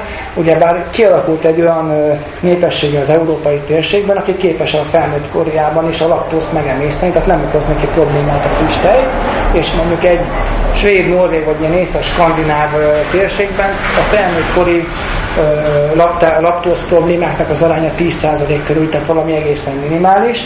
Mondjuk Japánban pont fordítottja van, tehát ott egy pohár teljesen meg lehet ölni egy embert, meg hogy gyakorlatilag két a laktóz felnőtt feldolgozni, de van egy ilyen köztes állapot, ez a kaukázusnak a környéke, hát ott azt rájöttek, hogyha megsomonyítjuk a tejterméket, akkor jön a baktérium, lebontja a laktóznak a nagy részét, és egyből fogyasztható lesz, vagy sajtot csinálunk belőle. Tehát földolgozták ezt a problémát technológiai szinten, és onnantól kezdve ez is egy alkalmazkodás, mert akkor nem volt vele utána több probléma. Tehát ezek, ezek egészen érdekes vetületeket hoznak, és gyakorlatilag a modern emberi táplálkozás nagy részben most már olyan dolgokra épül, amit egyébként nyersen nem nagyon lehetne megenni. Tehát azért mondjuk egy nyers hússal már azért el lehetne küzdeni a mai fogazatunkkal, igen, csak problémás ezt megenni, de hát megsütjük, megfőzzük, ledaráljuk, stb. Tehát nagyon sok olyan dolgot lefogyasztunk, ami egyébként nyersen mérgező. Mondok példát, kesúdió Tehát, igen, tehát egy csomó olyan növényt is fogyasztunk, ami egyébként mérgező. Hát ez a lektineknél egy nagyon érdekes kérdés, mert hogy ezt rögzítettek, hogy a paleósok, hogy hát ugyebár a lektinek azok ilyen gonosz molekulák, mert hogy a növény tudja, hogy őt el akarják fogyasztani, és hát bosszúból, mert hogy kis rakósak ezek a kis zöldek, ezek mindenféle vegyületet gyártanak, ami, ami őket megeszi, ez megmérgeződik, és, és emiatt gonoszak a száraz. Csak hogy ilyen lektin, az majdnem minden növényben van. Tehát a növények azért védekeznek, tehát ők se teljesen ö, nekem most például most a legújabb ez a burgonyánál jött elő, amit írtam is az alimentből, hogy, hogy a burgonya is védekezik, tehát termeli a szolanint, ami egy elég kellemetlen ö, mérgezést tud okozni, hogyha az ember nyersen csírázó burgonyát fogyaszt, bár nem tudom, hogy ki az, aki nyersen csírázó burgonyát fogyaszt, mert egyébként borzalmasan rossz az íze. Tehát a növény védekezik, tehát ö, nem szándékom magának a növénynek az, hogy őt elfogyasztják, tehát a rossz az íze, tehát hogy ne egyél meg, rossz az íze, meg fogsz többeni, meg valami hasonló. Tehát ilyen ülött a krumpli, és akkor így rájön megint. És mikor termel egyébként a burgonya szolanin, tehát hogyha fölkerül a gumbója a napra, tehát ezt látható, elfogadható, vagy ha csírázik, amikor éppen jön elő a földből, tehát hogy amikor készül szaporodni. Ha nem van a föld alatt, és nem megtalálható, úgymond, akkor nincs benne jelentős mennyiségű szalanin, bár hozzáteszem, hogy a, a mai nemesített burgonyákban nagyon kevés van, tehát a mostani fajtákban összehasonlítva azzal mondjuk, ami mondjuk az Inka birodalomban volt, ahol a burgonyát elkezdték fogyasztani kb. 5000 éve, tehát az ottani burgonya az nem összehasonlítható a maival, és az inkák is kihaltak, de nem emiatt, tehát nem a burgonya volt az Tehát legalábbis nagyon nehéz ezt elfogni a burgonyára. Igen, hát a, glutén az, ami nagyon nagy probléma ilyen szempontból, mert az biztos, hogy a gluténnak van egy bizonyos lakosságcsoport, akinél ez nagyon nagy problémákat okoz, tehát lisztérzékenyek, cöliákiások, gluténérzékenyek címen szokott menni, bár most láttunk egy cikket, ahol nagyon, nagyon filozofáltak azon, hogy a lisztérzékenység nem azonos a gluténérzékenységgel, de igazából nem tudtam kivenni, hogy mi a különbség, mert mind a kettőnél ugyanazt írtam, csak más szavakkal. Tehát, hogy az a lényeg, hogy van a glutén, és ez a lakosság egy bizonyos csoportjánál nagyon komoly problémákat tud okozni, sőt, hát van egy hierarchia, mert hogy először itt is csak azokat az embereket tették visszaérzetnek régi, akiknek nagyon komoly problémáik voltak, tehát ezek a típusos tünetek, hogy hasmenés, hányás, nagyon erős testsúlycsökkentés, hiányállapotok, tehát ami a bél falnak a nagyon erős károsodására vezethető vissza. Most azon a szinten vagyunk, hogy ugyebár azt nézik, hogy van-e a szervezetben glutén ellenes antitest, tehát hogy valamilyen antitestet termele a, a szervezet, és én valahol itt húznám meg a határt, hogy eddig és ne tovább, ugyanis most már a paleoirodalomban előjött az a tézis is, hogy az is gluténérzékeny, akinek nincs tünete a gluténtől, nincs is a szervezetében antitest, de bármilyen más baja van. Tehát, hogy, hogy van biztosabb gluténtől van valami problémája. Én azért azt gondolom, hogy ha kellő mélységig lebontunk, akkor bármilyen élelmiszerről be lehet bizonyítani, hogy mérgező, tehát biztos, hogy van benne valami, amit tudunk nézni. Tehát én azt gondolom, hogyha valakinek ö, nincs egészségügyi panasza a gluténtartalmú élelmiszerek fogyasztása után, nincsen ö, olyan ö, problémája, aminél, ha csinálunk egy vértesztet, kimutatjuk, hogy van antitest a szervezetében, és nincsen olyan betegség, aminél mondjuk ezt meg kell vizsgálni, akkor, akkor az nem gluténérzékeny. Abban van igazság, hogy van nagyon sok olyan ember, aki, akinél ez egy olyan szintet üt meg, hogy nincsenek emésztőszervi tünetei, de bizonyos autoimmunbetegségeknél a PCOS-nek, ez a policisztás ovális szindrómának egy bizonyos alcsoportjánál, nem mindegyiknél egy bizonyos alcsoportjánál előfordul, hogy gluténérzékenység van. Tehát volt arra példa, hogy PCOS diagnosztikáltak egy hölgynél, csináltak neki egy vértesztet, és kiderült, hogy IgE pozitív, tehát hogy glutén érzékeny, állták egy gluténmentes étrendre, utána teherve tudott esni. Van ilyen, csak nem mindenki ilyen, tehát ez a szint létezik. Én is szoktam javasolni embereknek, akiknek ilyen teljesen azonosíthatatlan típusú dolgok, hogy figyelj, nem kerül semmibe, menj el, kérj egy beutalót, csináltassatok egy vértesztet.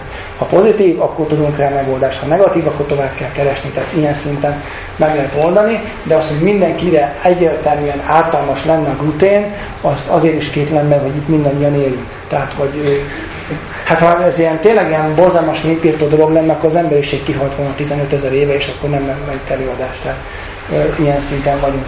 Hasonló a tejtermékeknél a kazein, mert kazeinnek is többfajta változata is van, van egy alfa, egy S, amit alfa kazeinnek szoktak nevezni, és van egy másik, amit rendkívül szellemesen béta kazeinnek hívnak. Na most a szarvasmarhák nagyon súlyan jó szavuk, mert van amelyik az egyik fajta, amelyik az egyik fajta kazeinben dús tejet termeli, és a másik fajta meg a béta kazeinben dús tejet termeli, őket többnyire Új-Zélandon és Ausztrálián élnek, tehát minél messzebb tőlünk. És kiderült, hogy aki kazein allergiás, az nem biztos, hogy ez egy mind a kettőre allergiás. Tehát, van, tehát a, a tejben eleve van 20 fajta fehérje legalább, amire allergiás reakciót tud adni az ember, tehát a tejben is van albumin, találkoztam én már albumin allergiás emberrel is, tehát hogy ö, ilyen is létezik. Ö, azért a, a kazein nem egy olyan borzalmasan gyakori ö, allergén felnőtt korban, gyerekkorban igen, tehát nagyon sok olyan gyerek van, akinek a tejjel problémái vannak, valószínűleg pont azért, mert túl korán kaptak tehéntejet, és akkor ez nekik kell egy két-három éves időszak, amikor nem kapnak, és akkor utána ez elmúlik. Tehát most egyébként az ős paleo tojás, tehát ami, ami minden paleo étrend egyik ö, ö, legideálisabb, tehát amit mindig kellett, hogy fogyasszon az emberiség, van tojás allergia is, tehát hogy gyakorlatilag azt, hogy adaptálódtunk annól a tojáshoz, az nem jelenti, hogy most nem lehetünk rá allergiásak.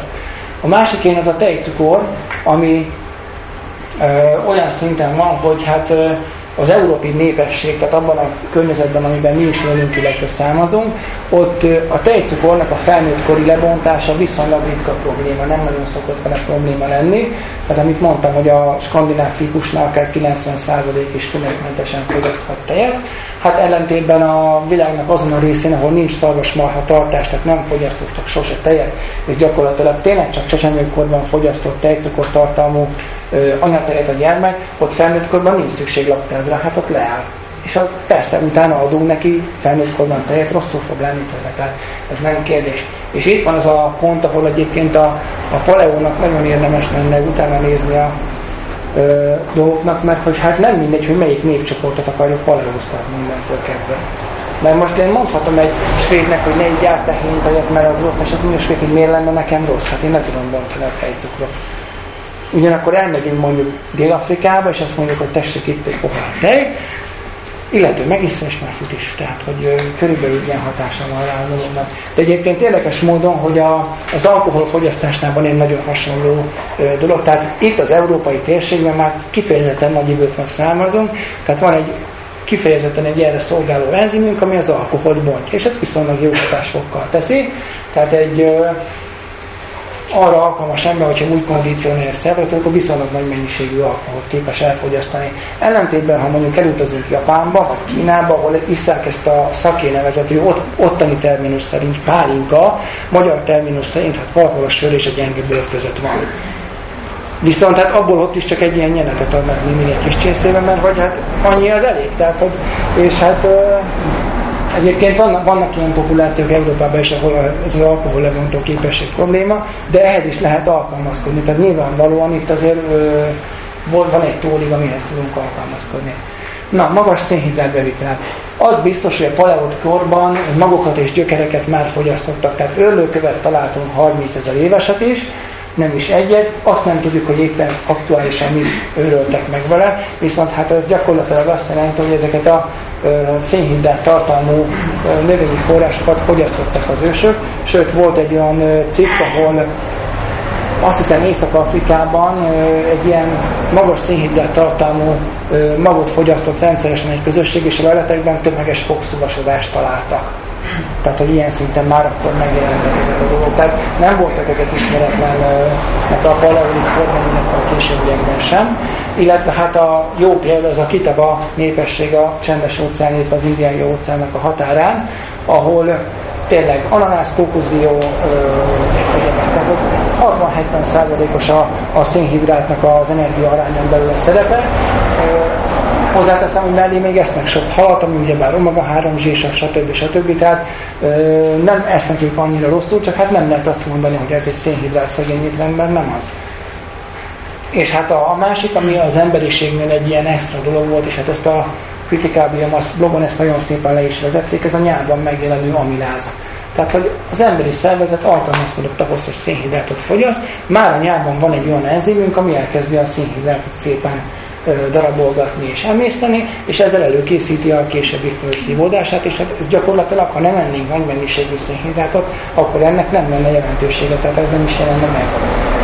És hát a glikémiás index, ami fizik csalóka nagyon-nagyon szeretik ezt használni, de azért ennek van egy kis hogy bonyolítva hogy a gyümölcsöknek a többsége azért nem sorolható nagyon nagy glikémiás indexű kategóriába. Már hozzáteszem, hogy nyilvánvalóan vannak különbség a paleolitkori gyümölcsök között, meg a mostani nemesített gyümölcsök között. Ha valaki szeretné, akkor menjen, menjen el a zöldségesre, vegyen egy friss, nemesített szedelt, utána próbálja meg ugyanezt a friss lellen kóstolni egy ilyen szúrós pokorba. Tehát van különbség az akkori és a mostani növények között. Az biztos, és ebben a paleolitnak ennyiben igaza van, hogy ez a rendkívül magas egyszerű szénhidrát bevitel, amit most egyébként jellemzi a magyar lakosság, meg a civilizált lakosságnak a nagy részét, ez modern vívmány. És érdekes módon ez nagyon párhuzamosan fut a civilizációs betegségeknek a megjelenésével. Tehát, hogy e kettő között valószínűleg van kapcsolat. És akkor jön a tudományos kutatások, tehát a paleolitnak a, a szigorúan tudományos szintű értékelése borzalmasan nehéz dolog, mert rengeteg kérdést hoz be. Tehát ami a táplálkozás tudományban valahogy földobtak labdát, azt a paleo azt mind zsákolja be, és mindet hozza be a vitájába. Tehát gyakorlatilag nincs olyan kérdés, amiben egyet tudnánk kérni, érteni a paleósokkal, mert ha van egy tudományos alátámasztott mondjuk dietetikai állítás, akkor arra ők tudnak legalább három másikat, ami ezzel nem egyeznek. Tehát van egy, mondjuk egy fehérjebe viteli ajánlásunk, erre a paleo azt mondja, nem, együnk több fehérjét. Miért? Csak, mert az jó. Mert a sok fehérje az nagyon jó. Nem jó, egy bizonyos szint fölött nem is tud vele a szervezetünk mit kezdeni, mert ha nincs olyan izomterhelés, hogy beépítse, akkor gyakorlatilag lebontja elégetés a nitrogén ürül a szervezetben, mert nem is szükségünk, de együnk sok, sok fehérjét, mert az jó. Milyen fehérjét? Állati fehérjét. Jó. Oké, okay, nem értünk ennyit. Következő. Szénhidrátok. Ugyebár elindul ez az alacsony szénhidrát, magas szénhidrát vita, azt mondjuk, hogy hát együnk szénhidrátot, annak a nagy része lehetőleg alacsony glikémiás indexű legyen, jön a paleo, ne, ne is egy szénhidrátot. Most idézem a ketogén hozzáállást, ők azt mondják, hogy ne együnk szénhidrátot, mert arra nincsen szüksége a szervezetnek, mert nincs ismert hiánybetegsége. Hát na jó van, kérem tisztelt, azért, mert nincs rá hiánybetegségünk, nem biztos, hogy nincs rá szükségünk. Tehát mondjuk azt mondja Tóth Csaba, hogy ne együnk szénhidrátot, mert ezt a szervezet képes a megfelelő bio, biokémiai szinten reszintetizálni, tehát képes fehérjéből, illetve zsírokból szénhidrátot előállítani, és ez a szervezetnek elég.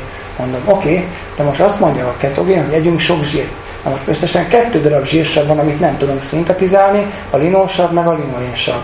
Az összes többi, ha döcögve is, de a szervezet képes előállítani. Most ettől függetlenül kell fogyasztanunk az összes többi sírsabból, mert azért mégsem mindent a szervezet csinálja. Másrészt meg, ha semmit nem fogyasztunk, amit egyébként potenciálisan nem tudnánk előállítani, akkor nem éhen halnánk, mert nincs energia, meg tápanyagbevitelünk. Tehát tehát ilyen alapon nem lehet megszorítani mondjuk a szénhidrátbevitelt.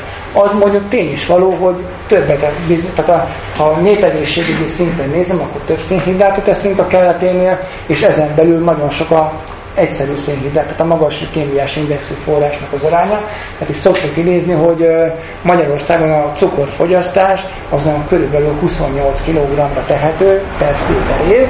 Ebből 14 kg az, amit boltban megveszünk kristálycukor, a másik 14 kg az, amit megeszünk élelmiszerekbe benne, tehát a különféle késztermékekbe beleteszik, és ez tényleg sok, mert ez napi 80-90 g azért az úgy húzós mennyiség, és ezt a szintet mindenképpen csökkenteni kéne. De akkor valószínűleg én azt mondanám, ha valaki hozzám fordul, hogy bocs, akkor a cukormennyiséget csökkentsük, de ne a gabonát vegyük ki az étrendbe. Hát a gabona nem tehet arról, hogy cukrozzuk a tejbegészt. Tehát, hogy ö, ilyen szinten, tehát rossz balekot keresünk a, a, az ügynek az elviteléhez.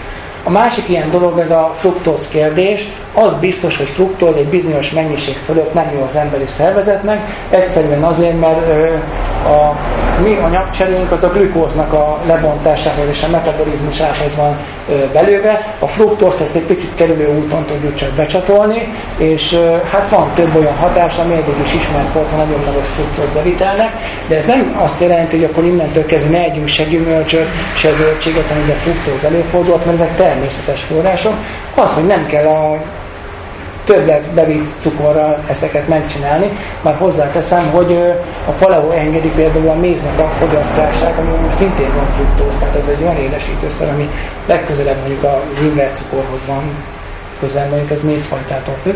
Hát, hogy mondjam, itt is egy, egy határ van, amire azt mondjuk, hogy ha ennyit eszel belőle, valószínűleg nem lesz tőle bajod, de egy bizonyos mennyiség fölött azt mondom, hogy ne fogyaszt, mert hogy az kockázati tényező bizonyos betegségeknek az előfordulás esetén. A zsíroknál ö, itt egy érdekes vita van, mert hogy ö, az alapfelállás az, hogy az ajánlások szerint együnk kevesebb telített zsír, és a koleszterin bevitelünket szorítsuk le mondjuk napi 300 mg alá. Mert hogy ez megelőz bizonyos szívérendszeri betegségeket például, vagy illetve csökkenti a kockázatát. Ez ügyben nagyon sok vita van, vannak pro és kontra, és valószínűleg ezt majd át kell gondolni, mert itt azért nagyon sok kérdés fölmerült, de a paleó meg átesik a túloldalra, azt mondja, hogy akkor megyünk rengeteg telített zsírt, mert hogy kiderült, hogy nyugodtan ehetjük őket, és a koleszterin sem érdekel minket, tehát egy standard paleo menübe 7-800 mg koleszterin is előfordul napi szinten. Tehát egy van a hó, és az egyik oldalára lehet a másik és akkor itt jön be például a kókusz meg a pálmaolaj, aminek nagyon magas a terített zsírsav tartalma, és hogy akkor mindenre ezt használjuk, mert hogy akkor ez nagyon jó. Hát én arra mondjuk nem vagyok meggyőződve, mert igazából ha többet energiába bevisszük a zsírt, és akkor az ugyanúgy feljön mondjuk is úszómújma, azt teljesen mindenki most majdnem a cukortól, vagy a, a zsírtól hisztunk kell, ha elhisztunk, mert akkor az elhízás mondja a rizikófaktor. Komoly vita van itt az omega-6, omega-3 zsírsavak körül, Ebben megint csak van egy tudományos konszenzus, hogy omega-3 zsírsalagból többet kéne enni, az omega-6-ból meg kevesebbet, mert az arányt azt valahogy be kéne állítani egy bizonyos szintre. A gondom nekem az, hogy a paleóban, amiben omega-6 zsírsav van, az ilyen sátán küldötte című történetek, azt nem szabad fogyasztani, tehát napraforgó olajat véletlenül sem fogyasztan senki, mert az omega van, a szójaolaj az még ráadásul GMO is, tehát halmazati bűnesetek, az omega-6 zsírsavak azok tiltó listán vannak, olyan szinten, hogy több szerző leközli azt a diagramot, ami az omega-6 zsírsav fogyasztás és az adott országban a gyilkosságoknak az egyfő eső számát állítja korrelációba, és ezt kiteszik vastagon nagy érve. Mondom, mert hogy az USA-ban nagyon sok az omega-6 zsírsav fogyasztás, és lámok meg gyilkosságban. Mondom, ahhoz véletlenül sincs köze, hogy szabad fegyverviselés van, és bárkinél tapasztalták. Az véletlenül sem ilyen szóba. Csak azért mondom, hogy, hogy ilyen szintig megyünk le, amikor mondjuk ilyen témák feljönnek, és hát ez megint egy ilyen dolog volt, hogy az omega-6 az mennyire lehet káros. Ha most megnézem az összes, nem hoztam el ezt a diát, a blogon fönt van, szépen megcsináltam minden zsírsan látszódjon rajta, tehát gyakorlatilag olyan zsírforrásom nincs, ami csak telített zsírsavat tartalmaz, mert minden zsírforrás tartalmaz telítettet, egyszeresen telítettet, meg többszöröse. Arányokban van különbség, de mondjuk a marha fagyú, ami egyébként a legkeményebb élelmiszeripari zsírok közé tartozik, még az is csak 40%-ban körülbelül telített, a többi az egyszeresen telítetlen. Tehát azért lehet benne mondjuk még valamilyen szinten sütni. Nem olyan kőkemény. De ott, ahol mondjuk a többszörösen telítettelenek előfordulnak, ott minden esetben az omega-6-ból van több, és nem az omega-3-ból. Ahol kivétel van, az a lenmagolaj, ahol az omega-3 zsírsav, tehát az alfa-linolénsavból nagyon sok van, az viszont hát kérdéses, hogy mondjuk a lenmagolajból mennyit fogyaszthattak az őseink, mert az egyik legnehezebben emészhető magféle, tehát ha nincs ledarálva, leőrölve, hogy gyakorlatilag rostként viselkedik, nem szívódik föl belőle semmi. Tehát itt följönnek ilyen gyakorlati kérdések, hogy oké, okay, akkor nézzük, hogy a halakkal hogy állunk. Na most nyilvánvalóan az ember, ahol víz közelben van, ott halászott. Ott volt omega-3 zsírsav bevitel, de hogy mikor és mennyit halászott, és ez az adott életmódon mekkora szerepet játszott, én ebben korábban sem, korábban sem vagyok annyira bizakodó, mint a paleósok, akik abból indulnak hogy az ember egy olyan majom volt, aki halászott. Na most ilyen majmot nem nagyon ismerünk. Hát ennek az életmódnak nem nagyon van ö, ö, analógiája a rendszerben, a vándorlás elméletnél van egy ág, ami azt mondja, hogy a tengerpart mentén ment az emberiség, és akkor nyilvánvalóan ott halászott, és ennek nagyon örülünk. Csak az emberiség utána szépen elkanyarodott be a szárazföld belseje felé, és hát mondjuk ha az eurázsiai térséget nézem, ott elég vastagon lehet menni pár száz kilométereket, hogy folyóval nem találkozik az ember. Tehát ott nem halásztak az emberek, mégis életben maradtak. Tehát jó azon meg a három zsírsav, de megint egy, megint egy lónak a túloldalán vagyunk, tehát túlhúztuk a témát olyan szinten, hogy azt gondolná az ember, hogy ö, tehát kellene egy kompromisszumot találni ebben a dologban. Nincs kompromisszum, ami omega 6 az kuka, omega 3 az föl. Illetve hát egyes irányatokban a kókusz, mint a kultikus növény van, mert a kókuszsírban az felítés is, MCT, nagyon jó, szuper. És akkor gyakorlatilag itt megint a kérdés, hogy a kókuszon kívül, meg a tejen kívül ismerünk MCT forrásokat. Nem, nincs több. Jó, sietünk. Jó, rendben. Uh, transzsírokról megint egy uh, uh, hosszabb lehetne menni. Most van egy margarin ellenes mozgalom a paleon belül is, azon kívül is. Lényegében itt azért vicces, mert hogy jelen pillanatban a legnagyobb margarin gyártók tömegében pálmaolajat meg kókuszolajat használnak föl, tehát hogy kivonták az hidrogénezett növényolajokat például az unióban a forgalomból, és ezt őket nagyon büszkék érdetik is a mikroelemek környékén ugyebár a napi bevitel körül vannak viták, itt mondjuk Szendi Gábort és a D-vitamint kellene nagyon felhozni ilyen szinten, és akkor hát így mondják, hogy hát Szendi Gábor kiharcolta az RDA-nak az emelését a D-vitamin ügyben, mondom nem ő volt, Szendi Gábor még nem is focizott a pályán, amikor ez már téma volt az egészségügyben, hogy a D-vitaminnál van. De egyébként az egy másik ilyen oldalág, ez az úgynevezett ortomolekuláris medicina, ami arra épül, hogy bármilyen betegséget, vitamin és nyemelem nagy dózisú bevitel elébe meggyógyítom. Tehát ez a lényege. Ez a paleóban megjelent, főleg a magyar ágban, mert hogy itt vannak rá bizniszek is. Na, uh, ahol vannak még vitások, ezek az ételallergia és az autoimmun betegségeknek a kapcsolata. Uh, van kapcsolat, uh, nagyon sok mindent kéne itt kutatni. Tehát vannak olyan ö, párosok, ö, például a gluténérzékenység és az egyes típusú cukorbetegség, és ö, ilyen társak, meg a kazeinnel is van egy ilyen párosítás, tehát vannak erre eredmények, csak nem lehet azt mondani, hogy mindenki erre a kaptafára ráhúzható. Tehát azt tudjuk, hogy mondjuk a cöliákiások között több a cukorbeteg, cukorbetegek között több a cöliákiás, de hogy minden cukorbeteg cöliákiás lenne, azt nem mondhatjuk el. És így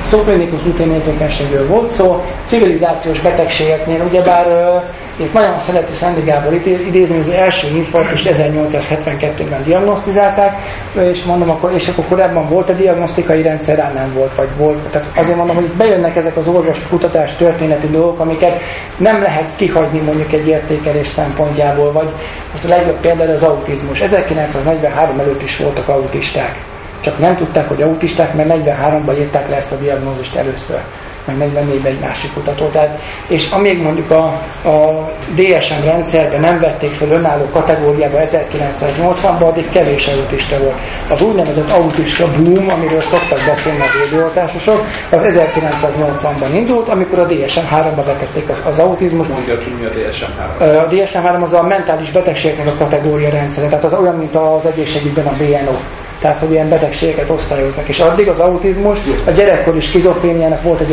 alkategóriája. Tehát aki autista volt, a skizofrén kategóriában volt. 1980-tól átvették a másikba, onnantól kezelődtek az autista diagnózisok. Egyébként Magyarországon ugyanez megfigyelhető. Na.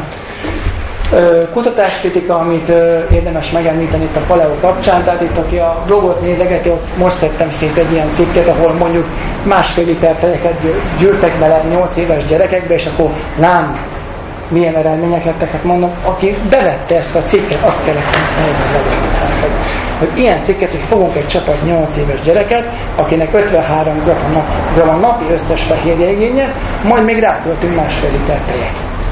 Hát mondom, ezt az ellenségemmel nem csinálnám. Tehát én nagyon szeretem a tejet, de nem tudok megélni másfél literren én sem. Na és ö, van még egy csomó ilyen dolog, amit meg lehetne énekelni. Többek között ezek azok a cikkek, amik például a, a tények és tévhiteknek az oldalán felbukkannak, és általában valami angol vagy külföldi szerződőből vannak átvéve. És amikor az ember megnézi az eredetit, akkor így húzza a száját, hogy bocs, ez honnan jött. Tehát, hogy már ott is hivatkoznak egy másik cikkre, ami egy másik cikkre hivatkozott, és az már nem is arról szól, amiről a cikk az egészen. Na hát, a lényeg a paleolitnál, hogy ez kicsit, amikor elindult ez a hype a paleo körül, akkor ez főszívott minden koszt, ami nem volt a földön. Most erre nem tudok jobb kifejezést mondani. Tehát elindultak azok a, az alternatív elméletek, amik addig is léteztek, de most ezek becsatlakoztak a paleóba is. Tehát nagyon érdekes látni, hogy vannak olyan szerzők, akik írnak a vegásoknak is, megírnak a paleósoknak is mindenhol, mondjuk a margarin szívják. Tehát, hogy összejönnek ezek a dolgok. Hát a kedvencem ez a Chris Gunász, aki állítólag orvostan hallgató, Hát az ő oldalán vannak nagyon meredek dolgok, tehát amit mondjuk szerintem, ha nem tudom, hogy engedhet meg ott magának egy orvosi egyetemre járó ember, hogy leírjon bizonyos dolgokat. Tehát ő írta például ezt a rettegnünk kell a hatóságoktól, mert hogy jön a gyógyszerlobbi, lefizeti az amerikai dietetikusokat, akik ajánlják a sok szénhidrátot, attól elhíznak az emberek, arra gyógyszert kell szedni, és aztán jó járnak a gyógyszergyártók. Tehát ezeket a konteókat ők gerjesztik rendesen. Ez a CLJ nevezetű ember, ő a gabonáknak az ős ellensége, tehát ő neki van egy ilyen kis pamflettje, amiben a gabonáknak a halálos dolgait ecseteli, de például az ő oldalán borzalmas minőségű oltás ellenes anyag is van, tehát ő ezt az irányt is képviseli, illetve hát aki még benne volt ebben a dologban, ez a Heidi Stevenson, aki tavaly vagy idén tavasszal hunyt el, nem tudom, hogy miben, de neki is van több cikke, amit átvent Szenni Gábor. A lényeg az ezeknél a vonalaknál, hogy az egészségügyi szakembereknek a kompetenciát megkérdőjelezzük, egyrészt mert nem értenek hozzá, másrészt meg le vannak fizetve, tehát semmi jó nem süthet ki ebből a dologból. Tehát akár orvos, akár dietetikus, akár gyógyszerész, ő az ellenségünk dolgozik, ha igazat mond, se hiszük el neki. Tehát ez a lényeg. Fölbukkant a magyar paleóba is az oltás ellenesség, még csak úgy szörmentén, de kúszik befelé szépen. Jönnek az összeesküvés elméletek, és hát a gazdasági érdekekre való hivatkozás, csak én ilyen szoktam így feldobni, hogy akkor vajon Szendi Gábor szponzorálják-e a kókusz előállítók, mert hogy neki mondjuk egy, tehát az első Paleo magazinnál megmértem, tehát a teljes felület egy négy reklám.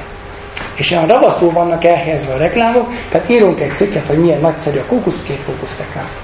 Írunk egy nagyszerűt a, a zsírsavakról, két-három meg a három zsírsav akkor tehát jönnek ezek a kereskedelmi érdekeltségek befelé, ami most, ha Paleos csinálja, akkor ez egy nyilvánvalóan fölismerte az üzleti lehetőséget, hogy nagy becsületesen majd fogja ezt terjeszteni. Ha mondjuk nagy úristen a tévében megy egy aspirin reklám, akkor az már pont mert a gyógyszerről Na és akkor egy pár idézet ettől, tehát a dietetikusok azok fafejűek, tehát hogy ez már csak a mi fajtánk ilyen. Hát a másik az meg ilyen teljesen csodavárás, hogyha mindenki elkezdene poleózni, egy év múlva mindenki egészséges lenne, be lehetne zárni a kórházakat, orvosi rendelőket. Nem kéne az egészségügyet többet költeni. Hát, ebben én azért annyira nem bízom, de bár, erre mondom, hogy bár így lenne, tehát hogy ez ennyire jó lenne. A gyógyszergyárak azok rágalmazó kampányokat folytatnak, az oltások veszélyesek, még mindig ott járunk, hogy higany van az oltásban, tehát ez már régen ki van szedve majdnem az összes oltásból a higány, de még, még mindig ott vagyunk, hogy a higany mérgező. Egyébként ez egy nagyon érdekes dolog volt, mert az autizmussal kapcsolatban csináltam egy ilyen ö, szondázást. Tehát abban a pillanatban, hogy az usa kivonták a higanyt, abban a pillanatban bejött az alumínium. Tehát, ahogy leszálltunk az egyik lóról, ülünk fel a másikra. Tehát, hogy a, már nem lehet arra hivatkozni, hogy higany van a védőoltás, igaz, hogy 25 mikrogram, tehát ez egy nagyobb tengeri halszeletben benne van. Tehát, hogy borzalmasan kevés volt, nem volt rendszeres a, a, az expozíció, csak egy alkalom volt, és attól autisták lettek a gyerekek. Kivonták a higanyt, kiderült, hogy az autizmushoz semmi köze, ugyanígy emelkedik az incidenciája a betegségnek, és utána, hát akkor nem, legyen az alumínium, mert most alumíniumot találtunk valamelyik. És megvan oldva a probléma, mehetünk tovább. Hát a nyugati orvostán tehetetlenség, vakság, szellemi függetlensége, oda van, kész végünk van, ennyi, bezárt a bazár. Hozzáteszem, hogy igen, lehet kritizálni a nyugati orvoslást, a magyar egészségügyet külön lehet egy ideig szízni, vannak problémák, csak ezeket meg kell oldani. Tehát ezt így nem lehet megoldani, hogy ami ott van, az mind hülyeség, én meg jó vagyok itt, és engem meg üldöznek, mert mártír vagyok. Tehát ami, ami egyébként nagy potenciál lett volna tényleg Szendi Gáborba, hogy lehetett volna egy értelmes kritikai hozzáállást megfogalmazni, és nagyon örültem volna neki, ha ebbe az irányba halad a dolog. Most ebbe a, a, a sértődött mártír jön elő. Tehát, hogy engem üldöznek. És ha valaki rosszat mond rám, az engem igazol. Tehát, és akkor innentől kezdve nem tudunk vitatkozni vele. Na, gyakorlati része. Hát Innentől kezdve már nagyon röviden. Tehát amit kell kerülni, gabona, tejtermék, hüvelyes, burgonya, cukor, adalékanyagok, alkohol, növényi olajok, kifejezetten az omega 6, mert azt tudjuk, hogy az nem jó. Amit lehet enni, lehet enni a zöldségeket, azokból is az alacsony glukémiás indexeket, mert hogy sok vitamin, egyebek, gyümölcsöket, a fruktóz körül vannak viták, tehát hogy van a szerző, aki differenciálja a gyümölcsöket, hogy ezt lehet, azt lehet, mert egyikben sok fruktóz van, másikban nem. Olajos magvak az nagyon kedveltek a paleós receptekben, illetve a szakácskönyvekben sok húst lehet enni, a belsőségekre nincs akkor a hangsúly helyezve, mint amekkora kellene, hogy egyébként legyen egy ilyen étrendben. Tojást azt nagy mennyiségben ajánlják, a halak azok kiemelten fontosak, bár hozzáteszem, hogy a, a paleo ajánlásban lévő hal mennyiség még nem éri el azt a szintet sem, amelyik az átlag európai fogyasztást jellemzi, tehát hogy azt nem lehet bőle kigazdálkodni, és hát a kókusz, mert ez minden jó és mindenre jó. Paleovit vizsgálatnál Korden azt mondta, hogy összesen négy humán vizsgálat van, ebből én kettőt tudtam lehívni, úgyhogy látszódott benne az étrendnek a konkrét összetétele, meg tudtam ítélni, hogy mit tartalmaz az étrend, és ki lehetett számolni mi az összetétele. És ebből mondom, Lindevel volt az, aki egyetlen egy korrekt vizsgálatot csinált, ami elég hosszú volt, és elég nagy nyújtás volt ahhoz, hogy foglalkozunk vele. Amit a paleó tud a gyakorlatban általában véve irányzatoktól függetlenül, hogy az energiabevitele mindig alacsonyabb, mint egy vele azonos kategóriás normál étrendé. A fehérje bősége az relatív, tehát a tápanyag arányon belül a fehérje az többnek tűnik, de nagyon sok vizsgálatnál összességében a fehérje bevitel nem változott, tehát nem volt szignifikánsan magasabb a, a fehérje bevitel. És ami érdekes, hogy a legtöbb paleó kísérletnél kevesebb volt a zsírbevitel tehát csökkent a zsírbevitel is, kevesebb, kevesebb lett a terített zsíroknak a bevitele, amiről azt mondják, hogy nagyon jó, de kevesebbet tudtunk be.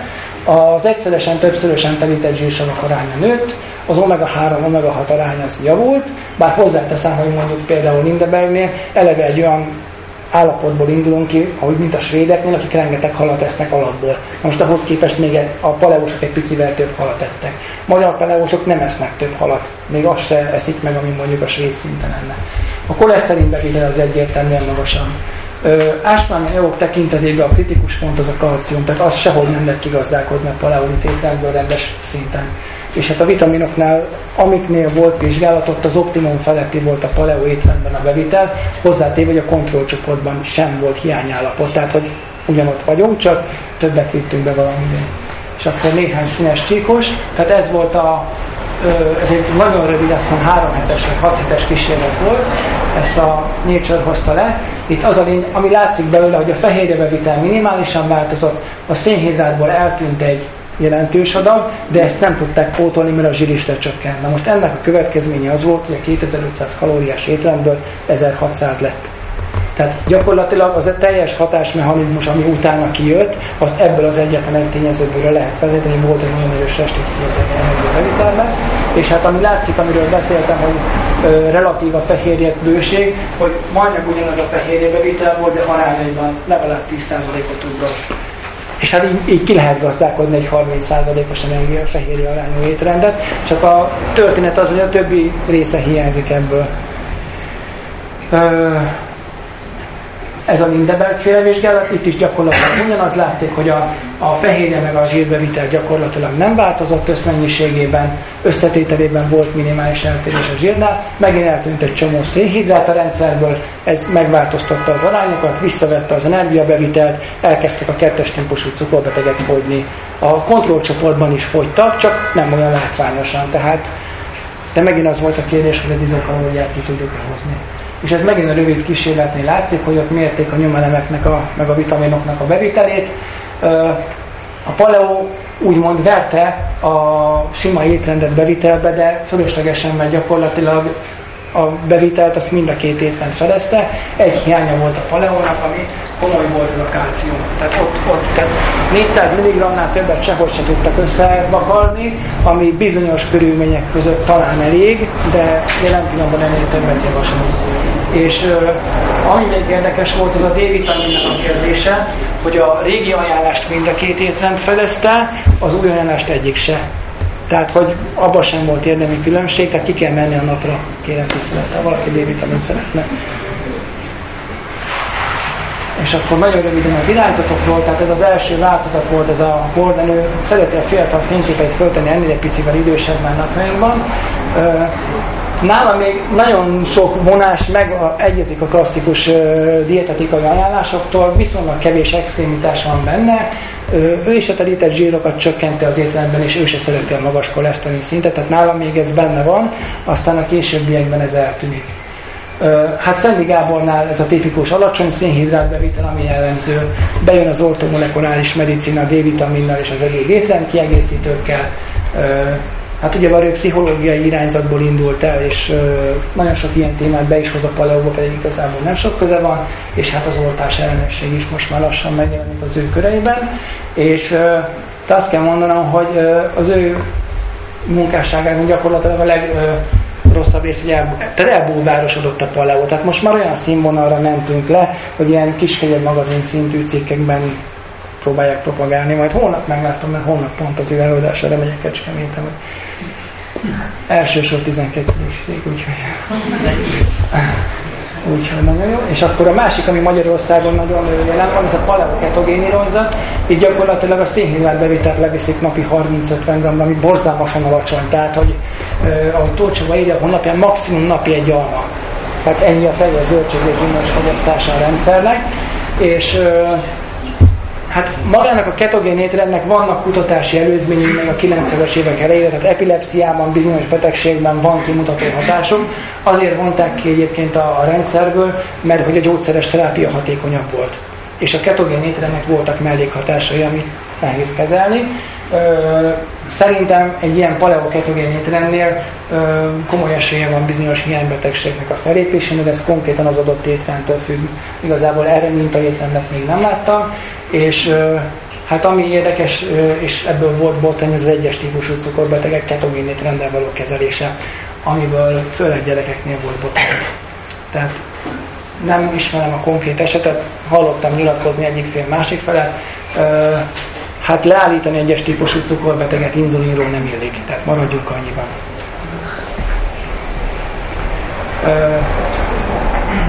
Jelen, ez egy megint egy ilyen érdekes irányzat, ez a nyerspeló, hál' Istennek nálunk nincsen. Egy román fiatal ember az, aki ennek nagyon nagy reklámot csinált, úgyhogy szinten, és akkor a, ami még most terjed a sportolók között nagyon gyakori ez a tökéletes egészségétrend. Ez megint közelebb áll egy picit a normál étrendhez, enged szénhidrátokat. Tehát a glutént nem viszi be, de más szénhidrát tartalmú élelmiszereket bevisz az étrendbe. Nyilvánvaló, a sportolóknál probléma volt a szénhidrát hiány, azt nem lehetett más kigazdálkodni, és innentől kezdve bejött ez a, az irányzat. Szendigában nem ért egyet velük, tehát az ő álláspontja az, hogy biztonságos keményítő nincsen. Tehát, hogy ami szerint az veszélyes.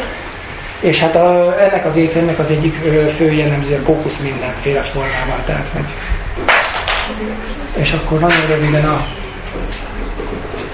a paleónál, ami, ami fölhozható pro érként, nem mondom, hogy kizárólag ennél, hanem más irányzatokra is, de ami érték lehet belőle az, hogy általában a paleósok megpróbálnak odafigyelni arra, amit esznek, isznak, Csökkent az energiabevitel, tehát elméletileg lehet tőle fogyni, illetve a túlsúly problémát lehet rendezni.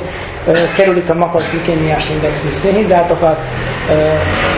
Paleoketogén kívül elméletileg több a zöldség és a gyümölcs fogyasztás. Elméletileg szeretnék látni majd egyszer gyakorlatban ilyen ö, dolgot, hogy ki hogy eszik paleóként, de majd meglátjuk. Potenciálisan kizár allergéneket, intolerancia faktorokat.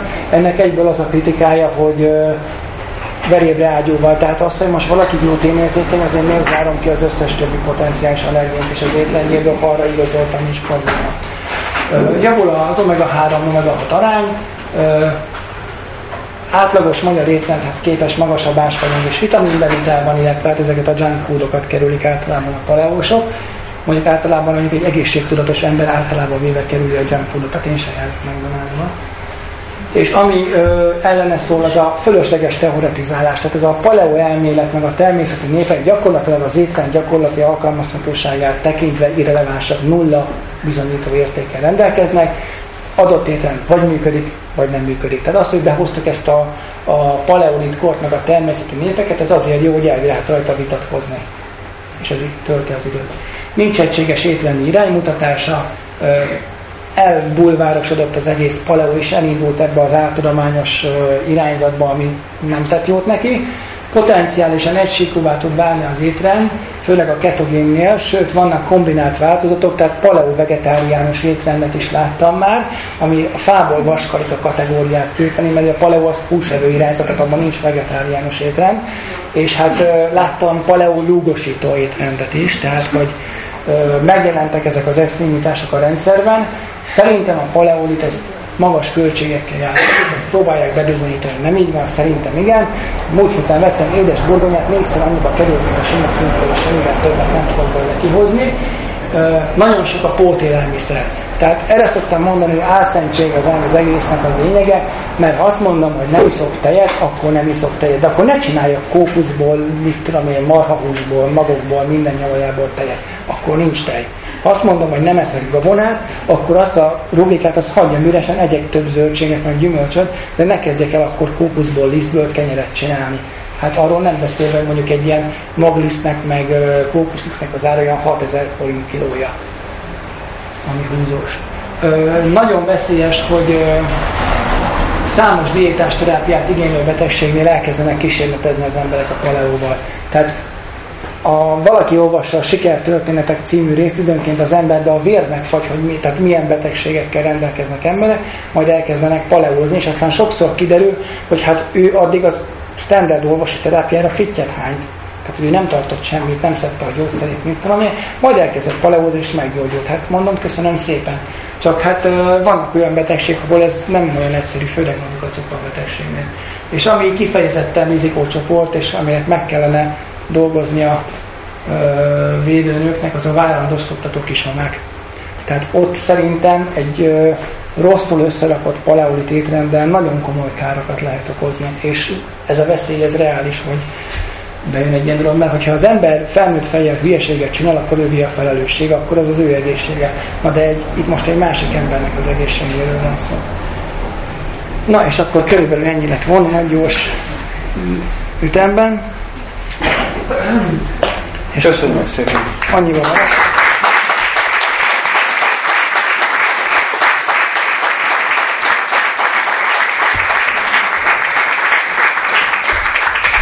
Akkor nem volt olyan rossz, ugye?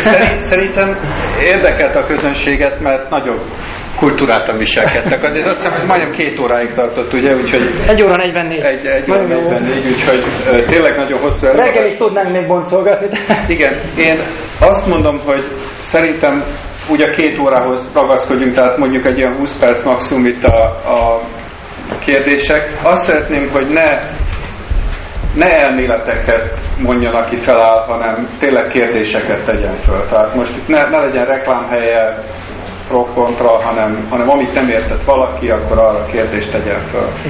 Egy. Nagyon egyszerű kérdés van, akkor most mit vacsorázzuk?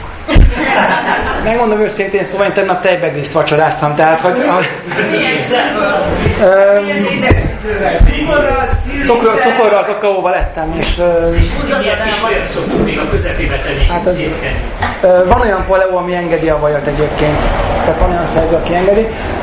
Én azt gondolom, hogy ami Hát én most azért nem bennék, beszélnék rá senkit hogy ne egyen tejet, kenyeret, ha nincs rá oka. Tehát ebből volt egy nagyon komoly vita sok helyen, hogy mondom, hogy ha te úgy gondolod, hogy gluténérzékeny vagy, akkor bekocogsz, beutaló, nem érik. Gluténérzékeny vagy? Igen, nem. Ha igen, akkor ne. Ha nem vagy gluténérzékeny, akkor egyén nyugodtan. De ez a probléma az egész, hogy eltít mindenkit mindentől, biztosan egy biztos alapon. Hát én semmi akaráját nem látom annak, hogy az ember időnként egy ilyen mondjuk tejvegészt.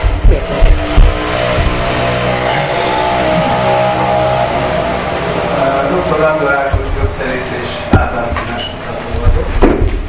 Több mint 15 éve foglalkozom orvállásokkal, általános saját kutatási eredményekkel, hát nem csak irodalomból, hanem a gyakorlatban Ugye ez egy szkeptikusok klub. Tökéletesen bejött a szkepticizmus, van nagyon sok dolog, ami egyet kell értsek, azért mondom, hogy egyet kell értsek, mert paleóval foglalkozom. Többek között. Az az érzésem, hogy akkor lenne ez az ügy igazságos és tiszta, hogyha egy olyan előadást is lehetne majd hallani, ami a paleóról szól. Szemlélet. Tehát itt konkrét dolgok volt. Az alap az összefoglalóban volt, az előadó Én úgy gondolom, hogy eh, a paleó szemlélet az egy eh, kifejezetten jó szemlélet. Azt egy, mondja két mondatban, hogy mit egy paleo szemlélet alatt, csak röviden. Hogy... Akkor elmondom, mert ugye az volt az első kérdés, hogy nincs meghatá- nem határozták meg, hogy mi a paleo étrend. A paleo étrend a következő.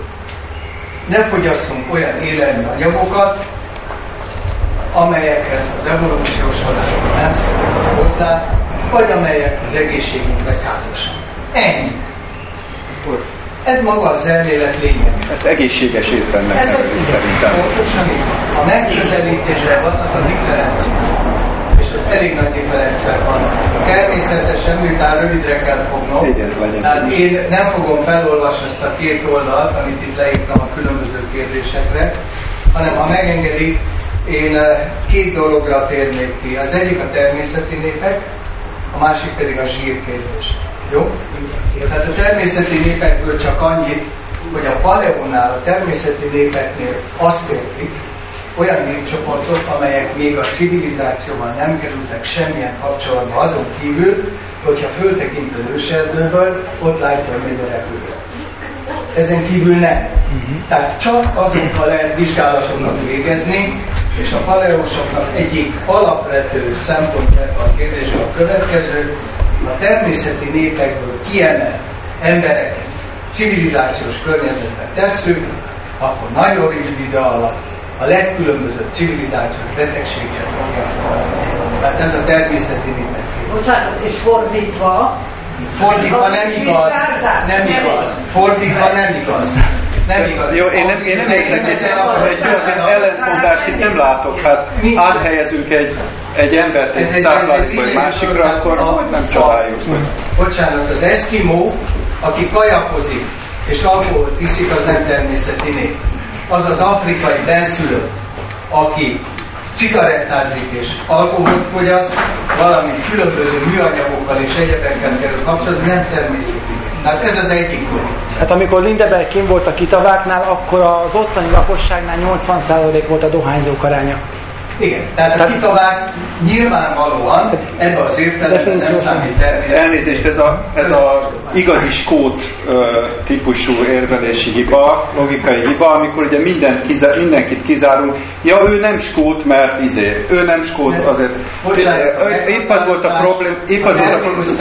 Igen, azok, azok elnézést, legyen szíves, küldjön majd nekünk, lehozzuk blogban, stb. Küldjön nekünk egy olyan felmérést, amit valódi természeti népről adtunk, milyen tá táplálkozás, milyen korta, milyen egészségállapotok, de ezt most nem tudjuk megbeszélni. Nem. Általánosságban nem tudjuk megbeszélni. De azért kell szólnom, mert félreértésre ad okot, amikor természetesen... De elnézést, releváns embertől idézett az előadó, az egyik alap paleo embertől az alap releváns természeti népekről szóló felméréséről. Az Ennél többet nem tudom. nem természeti nép, és ezt nem is állítja a kormány. Jó, akkor most ezt hagyjuk, mert ez is csak De azt mutatja, hogy nem lehet definiálni a paleót. Igen, mi a másik? A másik, ami a zsírokkal kapcsolatos volt, illetve két nevet megemlítettek, és arra én azért reagálni szeretnék. Az egyik a Szendi Gábor, és a másik a Tócsa. Valamit tisztázni kell. A Szendi Gábor az nem kutató a Szendi Gábor, a Szendi Gábor egy olyan ember, aki nagyszerűen analizál és nagyszerűen szintetizál. Ennek következtében a különböző publikációkból, amik tudományos intézetek és emberek végeztek, azokból az ő szintetizációja alapján felállította a paleo támogató elméletét. Ennek nagyon jó ír, ugye, könyveket kiadott, és ennek megfelelően most őt tekintik Magyarországon a paleoatját. Én tisztelem a Szendi Gábor ezért a tevékenységért, rengeteg dologgal viszont nem értek egyet, többek között a zsírtémákban sem. Az ő ága az úgynevezett konzervatív vagy szigorú paleo ág, amelyiknek az extrém változata a tócsapa. Összemente egyet. Van egy másik ág, amelyik azt mondja, hogy enyhe paló. Mi az, hogy enyhe paló? Az kizárólag a szemléleté. Kizárólag. És a szemlélet alapvetően, amit az előadótól hallottunk, a szénhidrátok lecsökkenés, a gluten probléma, és a többi, és a többi, nem akarom ismételni, mert ezt önök már hallották. Még egy téma, én egyébként az enyhe irányzatot képviselem. Ezt hozzá kell tenni. Másik dolog a zsírkérdés. Az egész paleo, a Korden annak idején az omega-3, omega-6 zsírsav arányára építette fel. Tehát az volt a modell. Tehát a paleo modellezése az a többszörösen telítetlen zsírsavakkal történt. Miből indult ki? Három mondatot fog csak mondani. Egy, omega-3 zsírsávból elsősorban most akkor beszélünk a kontinentális népekről, a szükséges mennyiség 20%-át visszatett eszenciális zsírsav, tehát a hiányok problémát okoz. Kettő, omega-6. Omega-6-ból a szükséges mennyiség 30 40 szereség Tehát túl adagolt mennyiségbe kapjuk, és miután az omega-6 és az omega-3 ellentétes hatású, annak ellenére, hogy eszenciális zsírsav mindegyik, tehát omega-6 optimális szint fölött kifejezetten gyulladás növelő hatású. Tehát ez egy kérdés. Ezért mondják azt, hogy csökkenteni kell az omega-6 mennyiségét. Miben van omega-3? Van a halakban, ezért etetnek velük halkapszulát, holott az egyetlen lényeges oka van, hogy halkapszulát tetetnek, hogy nagyobb koncentrációban van az omega-3 benne, és gyorsabban szívódik fel. Gyorsabban hasznosod.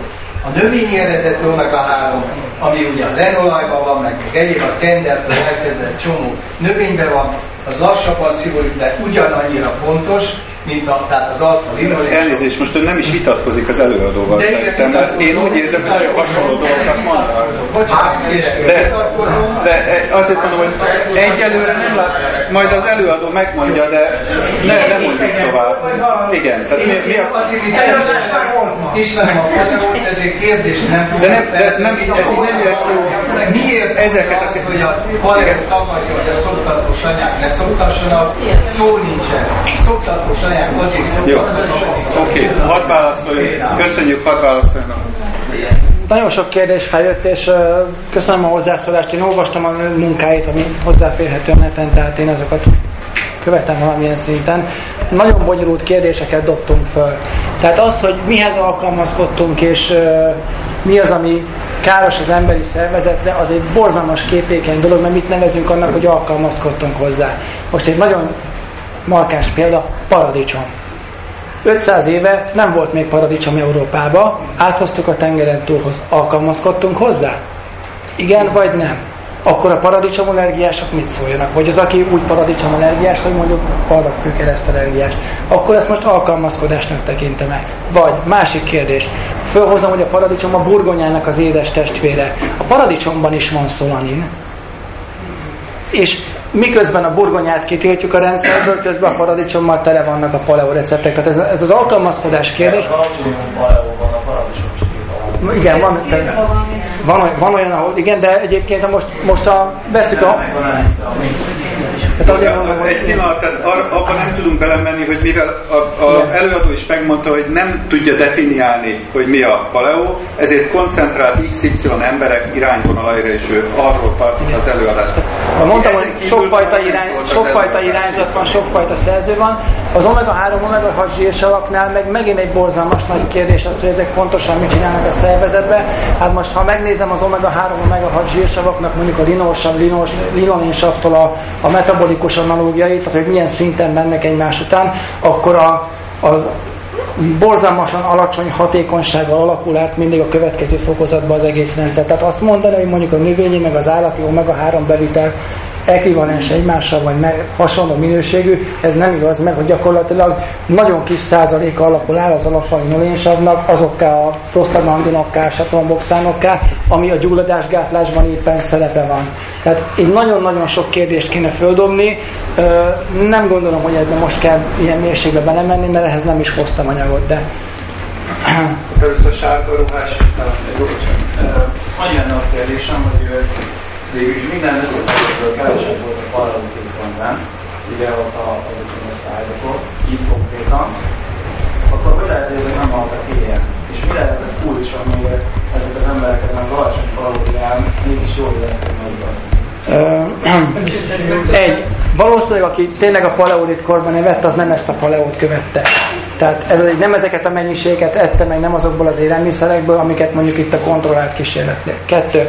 A kontrollált kísérleteknél az egyiknél nagyon rövid volt az intervallum, tehát néhány hét volt, tehát nem volt arra lehetőség, hogy ennek a hosszú távú hatásait ö, mérjék. A Lindeberg féle vizsgálatnál meg túlsúlyosakkal kezdtek és ott fogytak, fogytak is. Tehát, hogy nem haltak éhen, de a kettes típusú cukorbetegek szépen adták le a kilókat, mind a két étrend szerint, de változó mértékben. Tehát ott a paleo volt hatékonyabb, alacsonyabb energiatartalma. Egy pillanat, nem eszik sok szénhidrátot, és főleg, gyorsan felszívódott, az kevésbé ez meg is nincsenek rohamszerű is, ezzel nem foglalkoztál egyáltalán.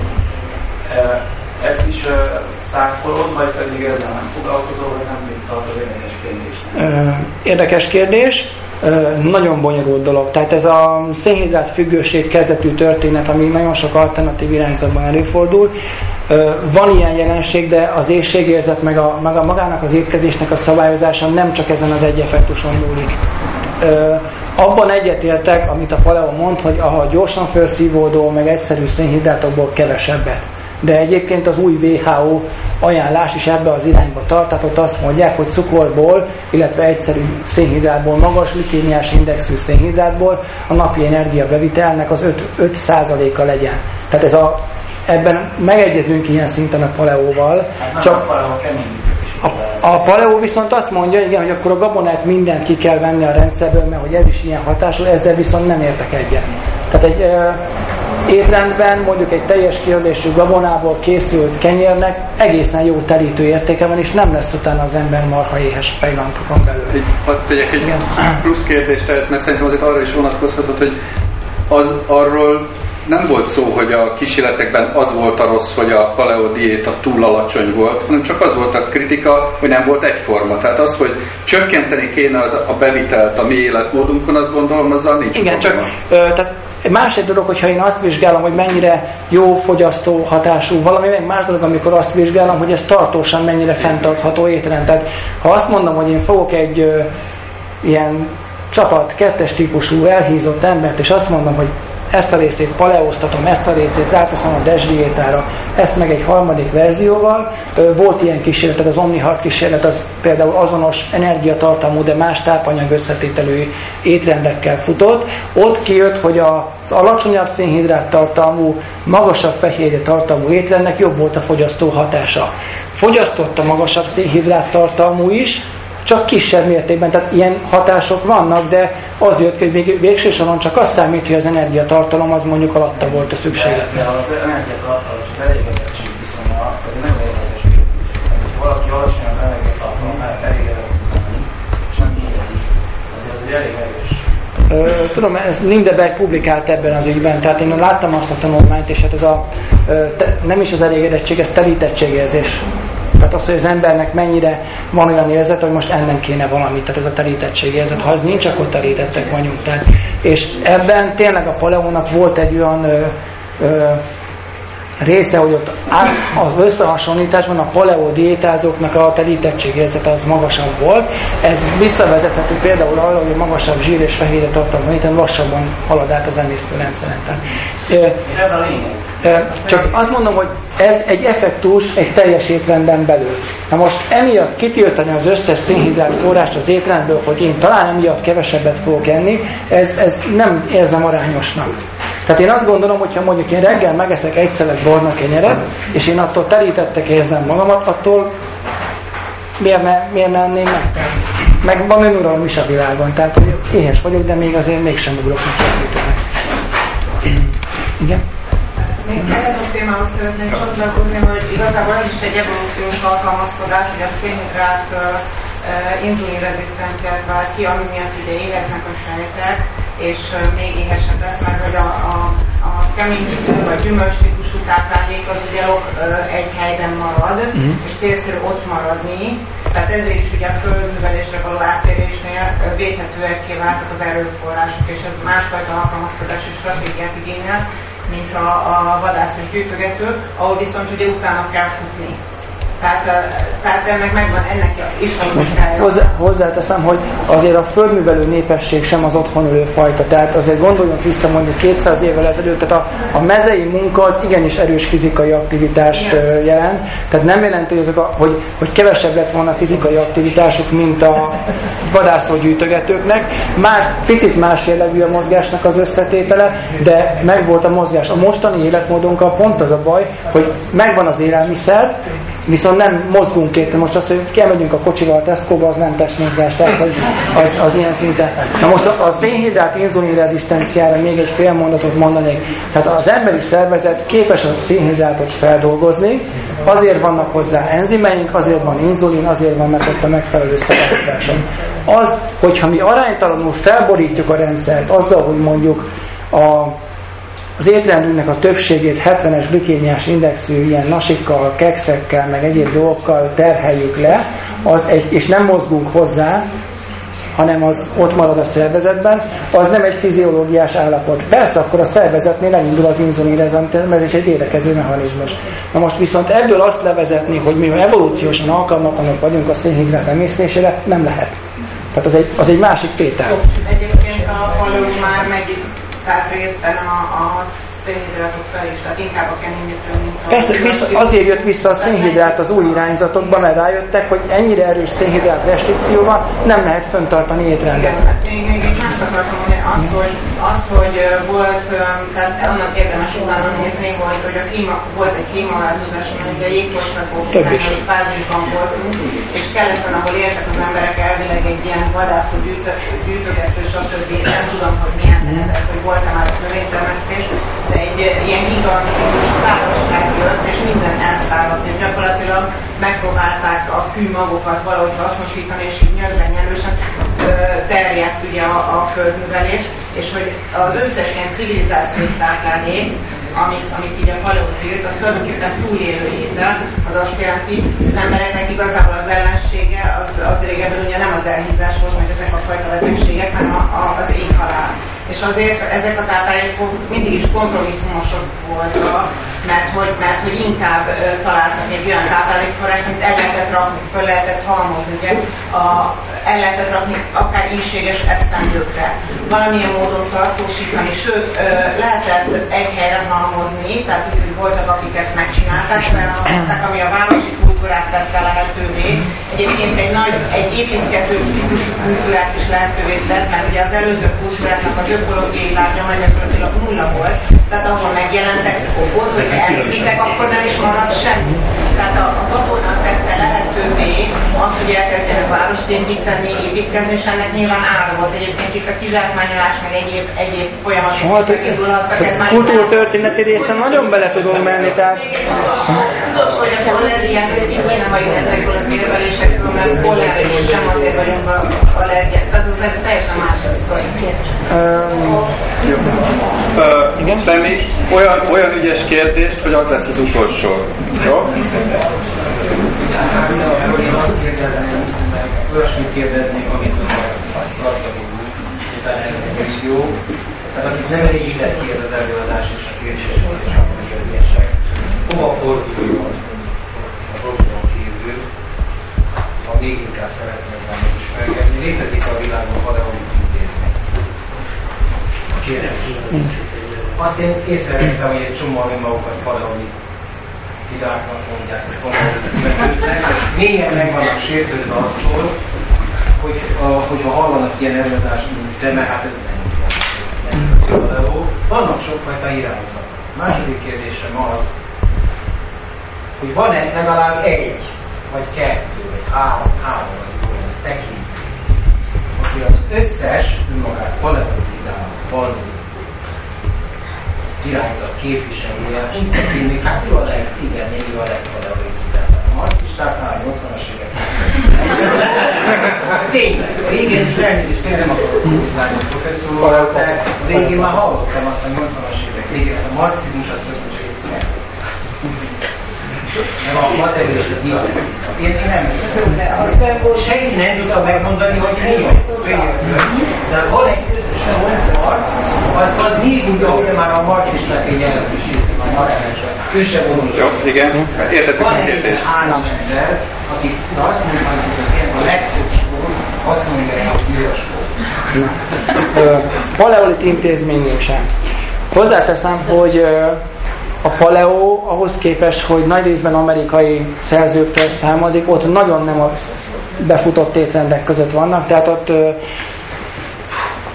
gyakorlatilag ott vannak ilyen diétapontozós, nem tudom mi honlapok, tehát ilyen dietetikai szövetség, ott a paleo mindig a végén van, tehát hogy ott nem annyira a divat. De Hivatalosan ilyen nagy tudományos felbújtulás a paleo irányában nem volt. Részeredmények vannak, részterületeket kutatnak, abból próbálnak összerakni dolgokat. És pont ez, amiért azt nem tudom mondani, hogy van egy közös dolog, amire vissza tudnám vezetni, mert ahogy itt uh, Andor úr is mondta, hogy szintetizálás van, meg gyűjtögetés van. Tehát gyakorlatilag egy gyűjtögető vadászó életmódot folytató szerzők vannak, szedegetik ki a cikkeket a, a PubMedről, és szintetizálnak abból egy rendszert, amit utána a paleolitnak nevezünk. Na most mondtam az elején, hogy Corden, akit egyébként most nevezzünk ilyen őspaleósnak, mert ő volt az egyik ilyen szaktekintély, ő levédette ezt márkanévvel, tehát ez egy védett márka név, és onnantól kezdve már nem is lehet abba az irányzatba így becsatlakozni, mert valaki el akar indulni, akkor neki kell egy kanyart csinálni, valamit módosítani kell rajta. És mindig van olyan tanulmány, amire lehet hivatkozni. Na most a másik ilyen, mondjuk, ha most össze akarjuk rakni a marxista-leninista dialektiká alapján ezt a rendszert, akkor az egyik ugyebár Korden, a másik Lindeberg, Eaton és Boyd Cornell, tehát akik ezeket az alapcikkeket megértek, ők nem nagyon publikálnak táplálkozásban. Tehát ők megmondták, hogy így az ősemberek, ezt időnként frissítik, de a mai táplálkozásban nem mennek bele. Lindeberg is cukorbetegekkel foglalkozik, nem egy olyan túl intenzíven, tehát nem sokat publikálnak mostanában. És hát itthon meg ugyebár a legtöbb skót, akiről azt legtöbb skót azt mondja, hogy ő is skót, akkor az Szendi Gábor. Tehát, hogy ö, ilyen szinten azért mondom, hogy ő referencia személy. Ö, jó, oké, nem, nem, nem. Jó, én, én azt mondom, hogy köszönjük az előadást, és igyekszünk az előadás anyagát lehetőleg hanganyaggal együtt föltenni a, a párhelyénkre, és azt mindenkit azt mondom, aki úgy gondolja, hogy nem értett egyet ugye a zömével, mert nyilván kis dolog, igen, nyugodtan írjon nekünk, igyekszünk. Nekem is lehet írni, tehát nagyon szívesen benne vagyok ilyen polémiákban, tehát én is tanulok ezekből, mert érvekre tudok utána nézni, hogy akkor hogyan érvelünk, másrészt meg, tehát egy ekkora terjedelemben nem lehetett mindent földolgozni, tehát ez egy hatalmas terület. Köszönjük szépen!